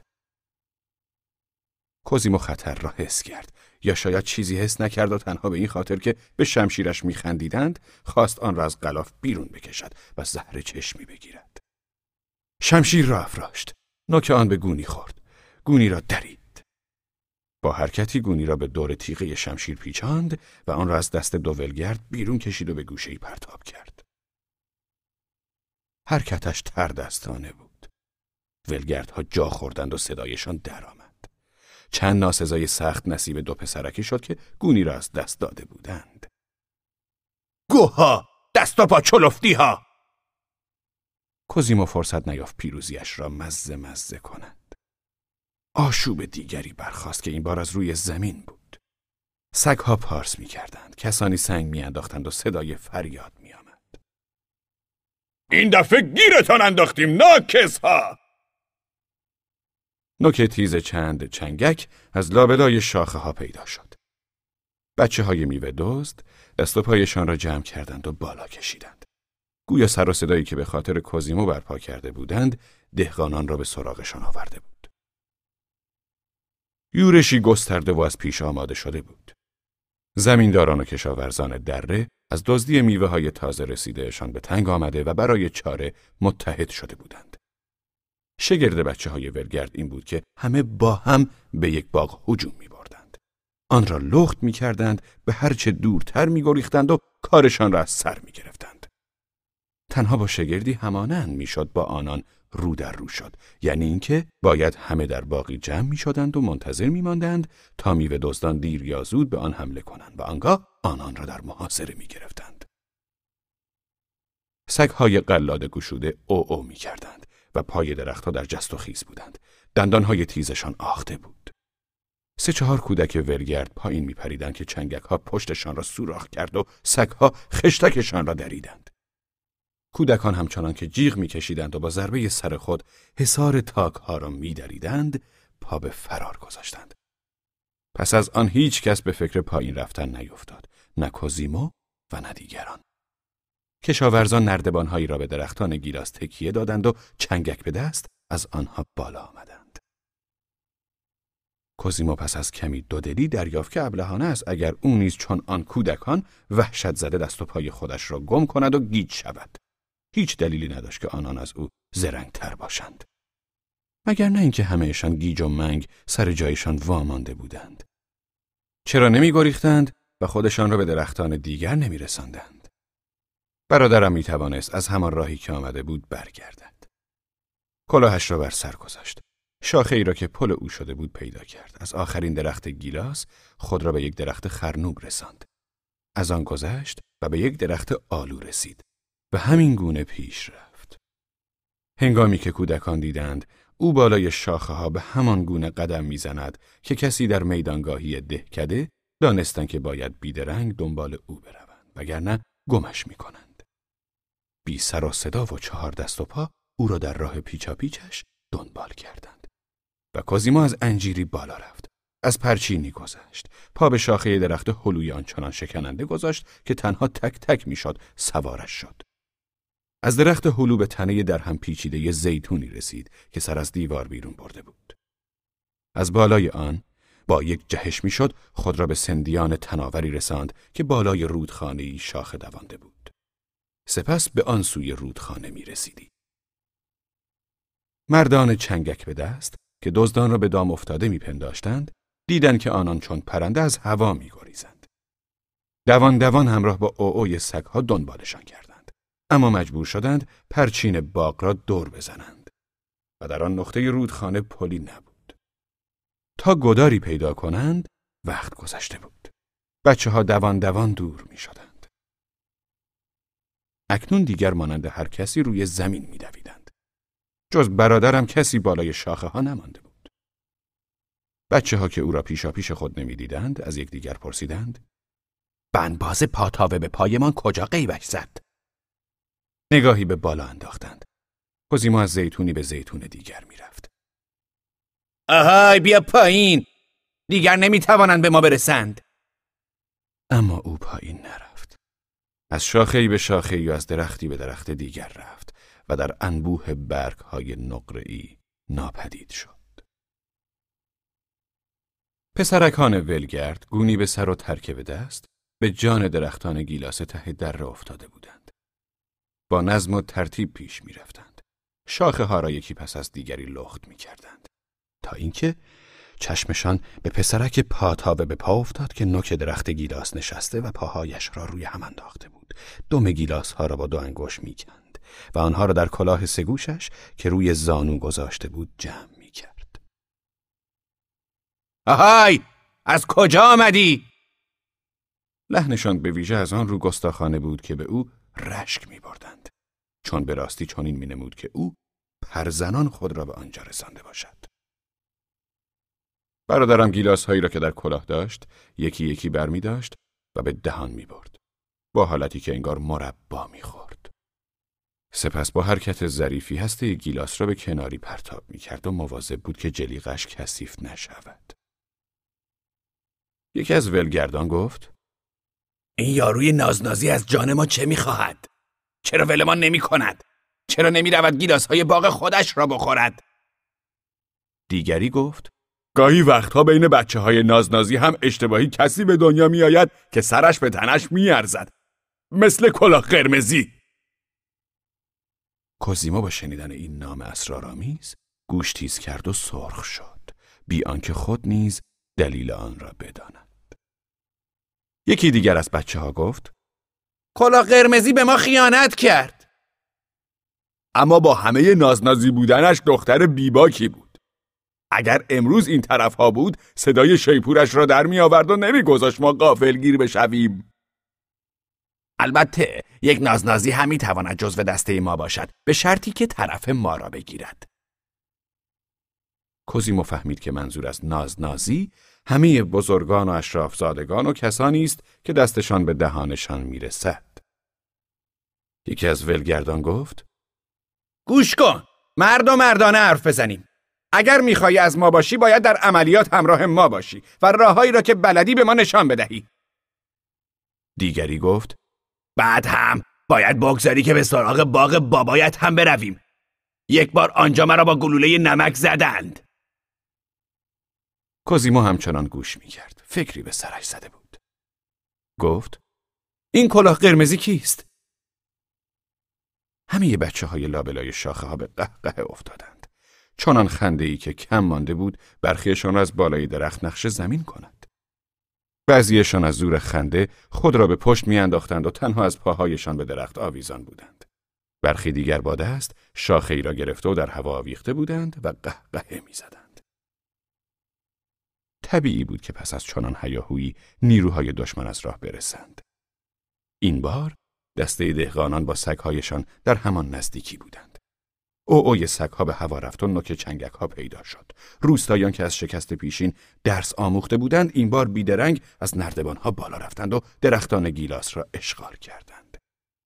پیشروی چنگک ها و شنکش ها به سوی دزدانه به دام افتاده آغاز شد. سگها که همه درختها را پر آدم می‌دیدند و نمی‌دانستند به کدام سو حمله کنند گیج و سردرگم به هر سو می‌رفتند و پارس می‌کردند. بچه های ولگرد یکی یکی خود را پایین انداختند و هر کدام از گوشه ای گریختند. گذشته از چند نفری که چماقی یا سنگی خوردند یا سگها پایشان را گاز گرفتند بقیه از معرکه جان سالم به در بردند. کوزیمو بالای درخت تنها ماند. بچه های دیگر داد می‌زدند. بپر پایین چه کار می‌کنی خوابت برده؟ تا راه باز است بپر پایین اما او همچنان که خود را به شاخه میفشرد شمشیرش را بیرون کشید. روستایان درختان پیرامون او چنگک های خود را به چوب دراز دیگری بسته بودند تا به او برسد. کوزیمو با چرخاندن شمشیرش آنها را از خود دور می‌کرد. سرانجام نوک چنگکی به سینهاش رسید و او را به تنه درخت چسباند کسی فریاد زد. دست نگه دارید. پسر باران لاورس است. آن بالا چه کار می‌کنید ارباب؟ شما را با این اوباش چه کار؟ کوزیمو صدای ژانا را شناخت که یکی از رعیتهای پدرمان بود. چنگک ها پس رفتند. چند تنی از دهقانان کلاهایشان را از سر برداشتند. برادرم کلاهش را با دو انگشت گرفت و سرخم کرد. چند نفری داد زدند. آهای ها را ببندید! بفرمایید ارباب می توانید بیایید پایین. مواظب باشید درختش بلند است. صبر کنید نردبان بیاوریم. خودمان شما را به خانه میرسانیم. برادرم گفت نه نه متشکرم. زحمت نکشید. خودم راه را بلدم. تنهایی برمیگردم. پشت تنه درخت ناپدید شد و از شاخه دیگری سر درآورد دوباره تنه را دور زد و به شاخه بلندتری رفت. یک بار دیگر ناپدید شد و پاهایش روی شاخه بلندی در نوک درخت به چشم آمد. سرانجام جستی زد و ناپدید شد. روستاییان نگاهی به بالا و نگاهی به پایین میانداختند و می‌گفتند کو کجا رفت؟ ها کجاست؟ کوزیمو در نوک درخت دیگری دیده شد. تکانی خورد. انگار که باد او را می برد و جست زد. افتاد؟ نه! آنجاست! در میان شاخسار سبز تنها کلاه سگوش و نواره بسته به موهایش دیده می‌شد. روستایان از ژانا میپرسیدند. این چه که تو داری؟ آدم است یا جانور؟ نکند خود شیطان است. ژانا چیزی نمی روی سینه صلیب می‌کشید. صدای آواز کازیمو آمد که می‌خواند. او کلا قرمزی.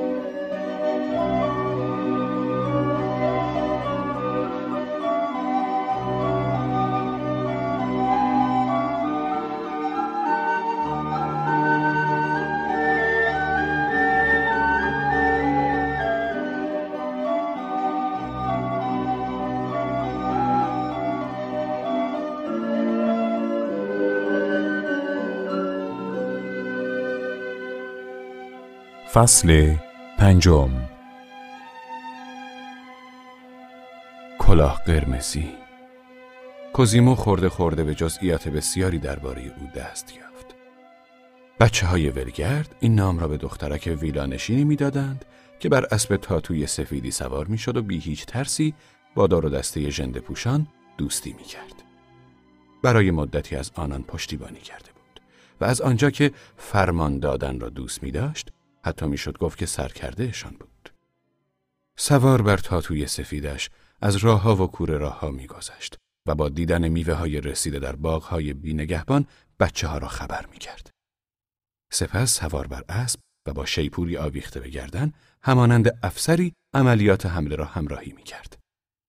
در حالی که بچه ها به جان درختان بادام یا هلو می افتادند، او روی پشتهی به پاسداری می ایستاد و با دیدن کوچکترین حرکت مشکوکی از سوی کشتگران و روستاییان شیپورش را به صدا در می آورد. بچه ها با شنیدن این صدا از درختها پایین می پریدند و می گریختند. از همین رو تا زمانی که دخترک به آنان بود هرگز قافلگیر نشده بودند. درست روشن نبود که پس از آن چه شد. خیانتی که کلاه قرمزی در حق آنان روا داشته بود بسیار بغرنج می نمود. گویا بچه های میوه دوست را برای میوه خوری به باغ خودش کشانده و سپس خدمتکاران را به جانشان انداخته بود. از سوی دیگر به دو تن از بچه ها همزمان علاقه نشان داده بود که یکی از اینان اوگو گنده و دیگری لوریو خوشگله بود که هنوز هم به این خاطر دستش میانداختند. سپس هر دوی اینها را به دشمنی با یکدیگر برانگیخته بود. به گونه ای که شاید کتکی که بچه ها از خدمتکاران خورده بودند برای میوه دزدی نبود بلکه به این خاطر بود که دو دل داده حسود سرانجام با هم متحد شده به خانه دخترک یورش برده بودند.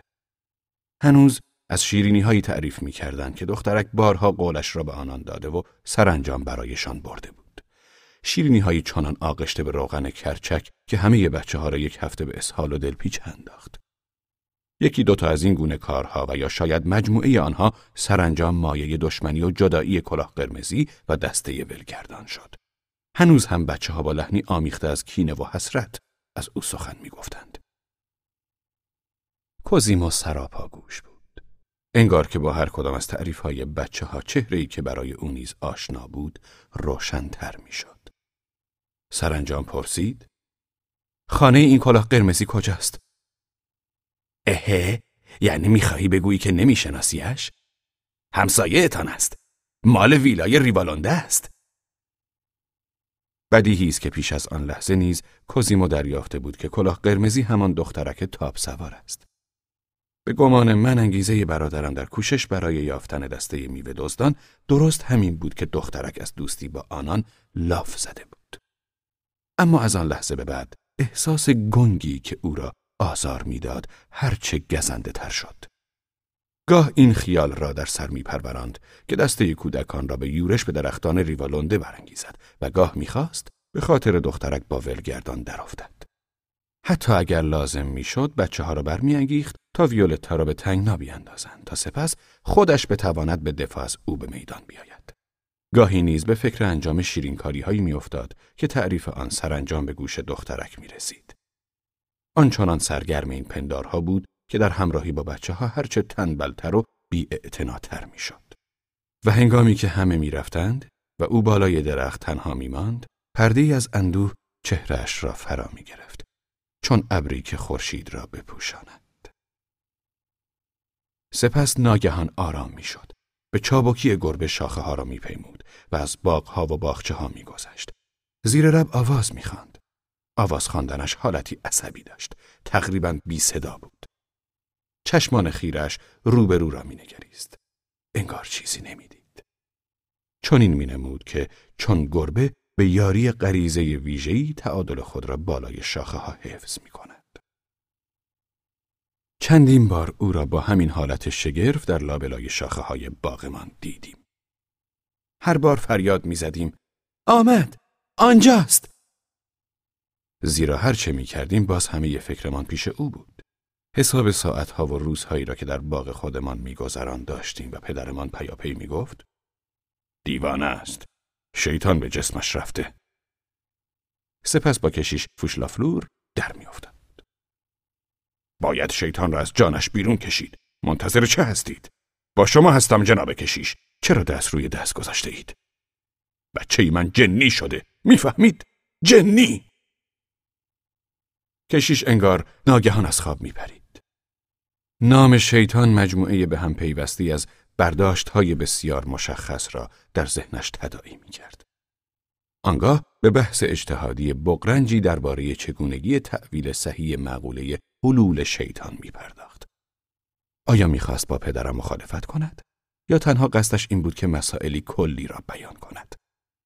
هرچه بود در این باره که رابطه میان برادرم و شیطان ممکن باشد و یا اصولا امکان نداشته باشد چیزی نمی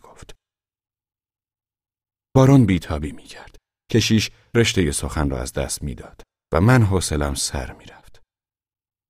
مادرمان حالتی درست عکس ما داشت. نگرانی او که در آغاز حاد و رنج آور بود مانند همه احساسهای دیگرش اندک اندک آرامش میافت و جای خود را به تصمیمهایی عملی برای یافتن راه چاره می‌داد. یعنی همان کاری که هر ژنرالی برای رفع نگرانی های خود می کند. در نتیجه دوربینی را که نمی‌دانم از کجا پیدا کرده بود روی ایوان خانهمان می برد و بر سپایه ای سوار می کرد و ساعتها چشم به عدسی آن می چسباند و لابلای شاخ و برگ ها را تماشا می کرد تا بچهش را ببیند. و حتی زمانی که ما مطمئن بودیم برادرم از میدان دید او بیرون رفته است همچنان در حال تنظیم دوربین بود. پدرمان از باغ داد می‌زد. میبینیش؟ خودش زیر درخت های باغ قدم می‌زد و تنها زمانی می‌توانست کوزیمو را ببیند که درست بالای سرش بود. ژنرال با حرکت دستی به ما میفهماند که دارد کوزیمو را می‌بیند و از ما می‌خواست ساکت شویم. انگار که داشت پیشروی نیروهایی را بر فراز تپهای تماشا می‌کرد. گاه روشن بود که هیچ چیز نمی بیند. اما نمی‌دانم چه اصراری داشت که دوربین را رو به جهت مشخصی بگیرد و انتظار داشته باشد برادرم در همانجا دیده شود. با این همه گاهی پیش خود اعتراف می کرد که اشتباه کرده است.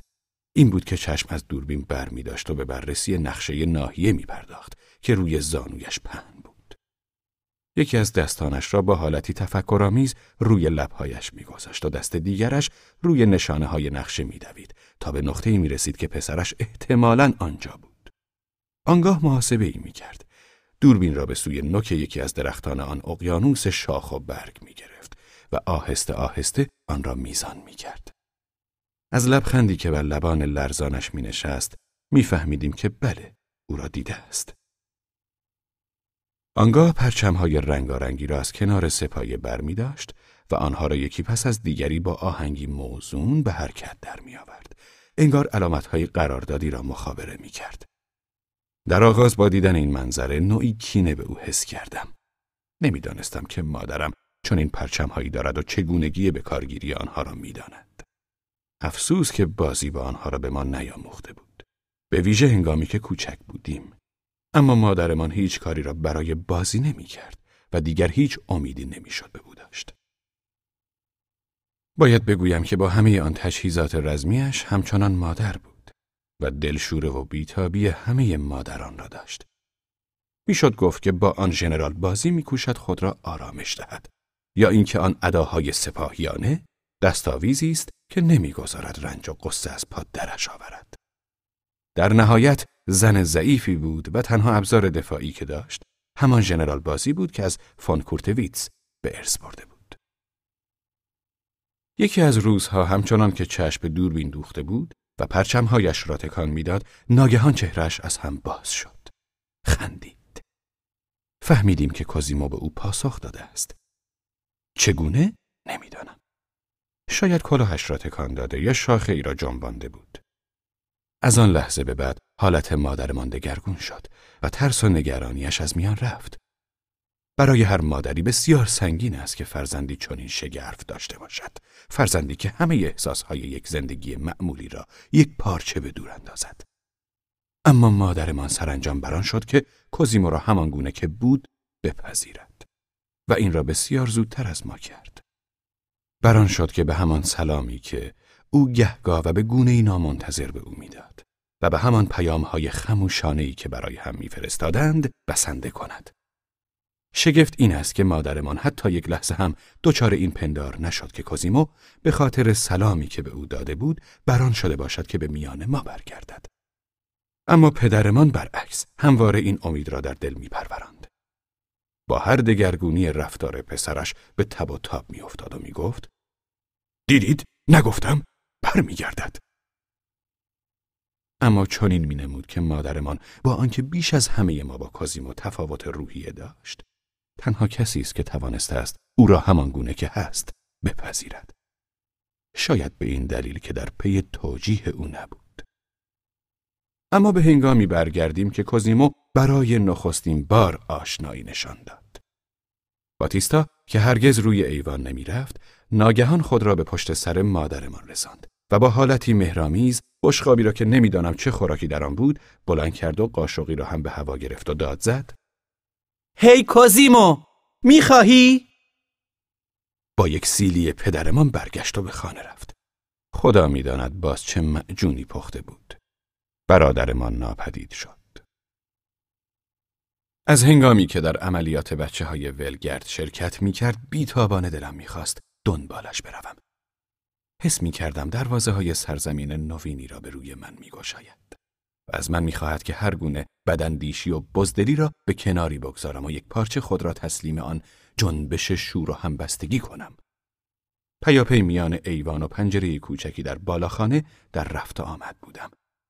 پنجره که از آن می‌شد فراتر از نوک شاخسار را تماشا کرد. آنجا می نشستم و سراپا گوش می شدم تا آوای یورش کودکان را به باغها بشنوم. بیدن نوک درختان گیلاس را تماشا می کردم. دستی لابلای شاخه ها می خزید. میوه ها را می کند. سری جولیده یا گونی پوشیده بیرون می آمد. گاهی صدای کوزیمو را از میان هیاهو می شنیدم و از خود می پرسیدم چطور خودش را به آنجا رسند؟ همین الان توی باغ خودمان بود. یعنی از سنجاب هم چابکتر است. به یاد دارم که در باغ آلو سرخ بالای آبگیر بزرگ بودند که صدای شیپوری بلند شد. هیچ اعتنایی به آن صدا نکردم چون نمی‌دانستم از کجا میآید. اما برادرم عطا گفت که آنان با شنیدن صدا خشکشان زد. از اینکه دوباره آن را میشنیدند چنان شگفت زده شدند که فراموش کردند آن صدا هشداری است. تنها از خود میپرسیدند که آیا درست شنیدند آیا کلاه قرمزی دوباره سوار بر تاتوی خود به راه افتاده تا آنان را از خطر آگاه کند؟ به یک بار همه ناپدید شدند. اما نمی گریختند. به دو می رفتند تا خود را به دخترک برسانند. کوزیمو با چهره برافروخته برجا ماند. اما همین که دانست بچه ها به کجا رفته اند، خیزی برداشت و بی به هر خطری شاخه ها را یکی پس از دیگری پشت سر گذاشت.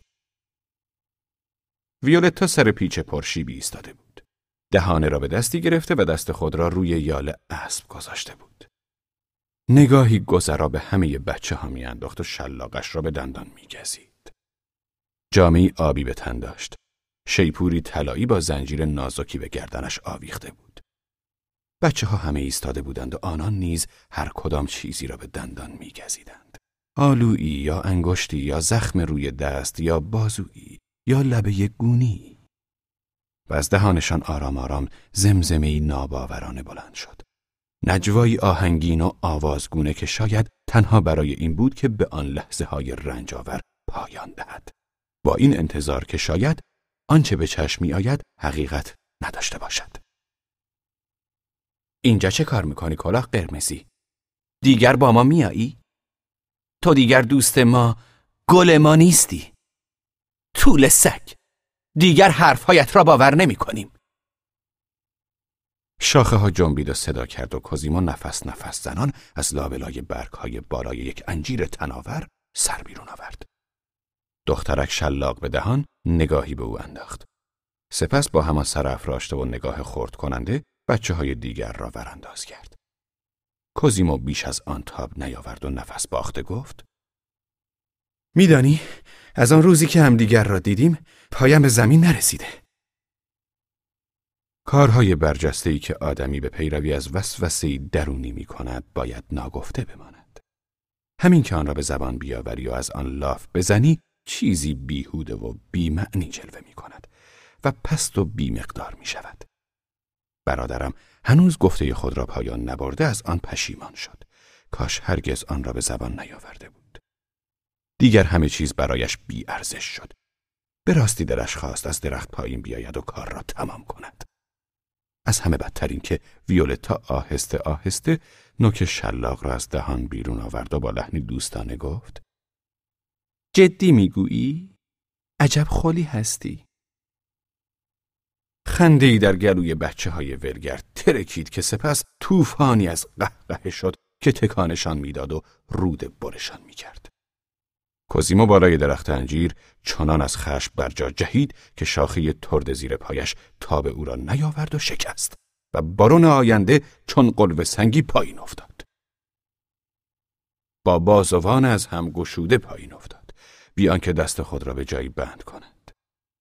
به درستی می‌توان گفت که این تنها بار در زندگی درخت نشینیش بود که نه خودش خواست و نه غریزش یاری کرد که نیفتد. اما لبه بالا پوشش به شاخهی در پایین درخت گیر کرد و کوزیمو در چند وجبی زمین سرنگون ماند. تنها فکری که به سرش زد در همان حال که با چشمان از هم دریده تصویر واژگون دخترک موبور را سوار بر اسب کوتوله‌ای می‌دید که روی دو پا بلند شده بود و بچه ها یکی پس از دیگری پشتک می‌زدند و در چشم او به وضعیت طبیعی برمیگشتند و چنین مینمود که از دنیای واژگونه‌ای به درون خلع آویزانند تنها فکری که به سرش زد این بود که همان نخستین بار واپسین باری نیز خواهد بود که از درخت نشینیش چیزی به زبان آورد. کوششی کرد و به وضعیت طبیعی برگشت و روی شاخه‌ای نشست. ویولتا اسبش را آرام کرده بود و چنین مینمود که صحنه پیشین را ندیده است. کوزیمو نیز سرگشتگی چند لحظه پیش خود را فراموش کرد.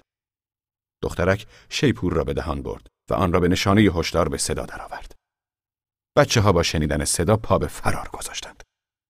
کوزیمو بعدها به این نکته پی برد که حضور دخترک به گونه غریبی بچه ها را بیتاب از خود بی خود می کرد. همان گونه که محتاب مایه ناآرامی خرگوش وحشی می شود. کودکان به خوبی می دانستند که ویولتا برای شوخی شیپور را به صدا درآورده است. گریختن آنان نیز برای بازی بود. از سراشی پایین میدویدند و از خود صدای شیپور در میآوردند. اسب تاتو با پاهای کوتاهش پیشا پیش آنان میتاخت. کودکان سر را پایین انداخته بودند و کورکورانه میدویدند. از همین رو گهگاه ویولتا را گم می‌کردند و او از جاده بیرون زده و رفته بود. رهایشان کرده بود. چرا؟ به تاخت از کیسارهای کمشی به میان درختان زیتون ته دره میگذشت و درختی را جستجو می‌کرد که کوزیموی بینوا در آن هنگام خود را به زحمت به آن رسانده بود. همچنان به تاخت درخت را دور می‌زد و میگریخت و لحظه بعد پای زیتون دیگری دیده می‌شد که کوزیمو بالای آن بود. بدین گونه او نیز راهی به پیچیدگی راه برادرم را پیمود و هر دو با هم از دره پایین رفتند. هنگامی که ولگردان به بازی سراسر تاخت و شاخ نوردی آن دو پی بردند، همه با هم به حالتی ریشخندآمیز سود زدند. و همچنان که به سوی دروازه انجیرک می رفتند صدای سوتشان هرچه بلندتر می شد. دخترک و برادرم تنها ماندند و همچنان به دنبال کردن یکدیگر در زیتونستان پرداختند. کوزیمو با ناراحتی دریافت که پس از رفتن دسته ولگردان دخترک علاقه کمتری به بازی نشان می دهد و کم کم حوصلش سر می رود. از این رو حد زد که شاید انگیزش از این بازی تنها این بوده است که دیگر بچه ها را خشمگین کند. در همان زمان این امید به دلش نشست که شاید اکنون تنها انگیزه دخترک این باشد که خود او را به خشم اندازد. شکی نبود که دخترک برای جلب توجه دیگران همواره نیاز داشت کسی را از خود برنجاند و خشمگین کند. البته کازیمو که پسر بچه بیش نبود از این گونه احساسهای پیچیده تنها برداشتی گنگ و ناشناخته داشت. از همین رو شاخه های زبر درختان را با بیخیالی یک پرنده پشت سر میگذاشت. ناگهان از پس پشتهای بارانی از سنگ ریزه باریدن گرفت. دخترک سر خود را پشت گردن تاتو پنهان کرد و گریخت.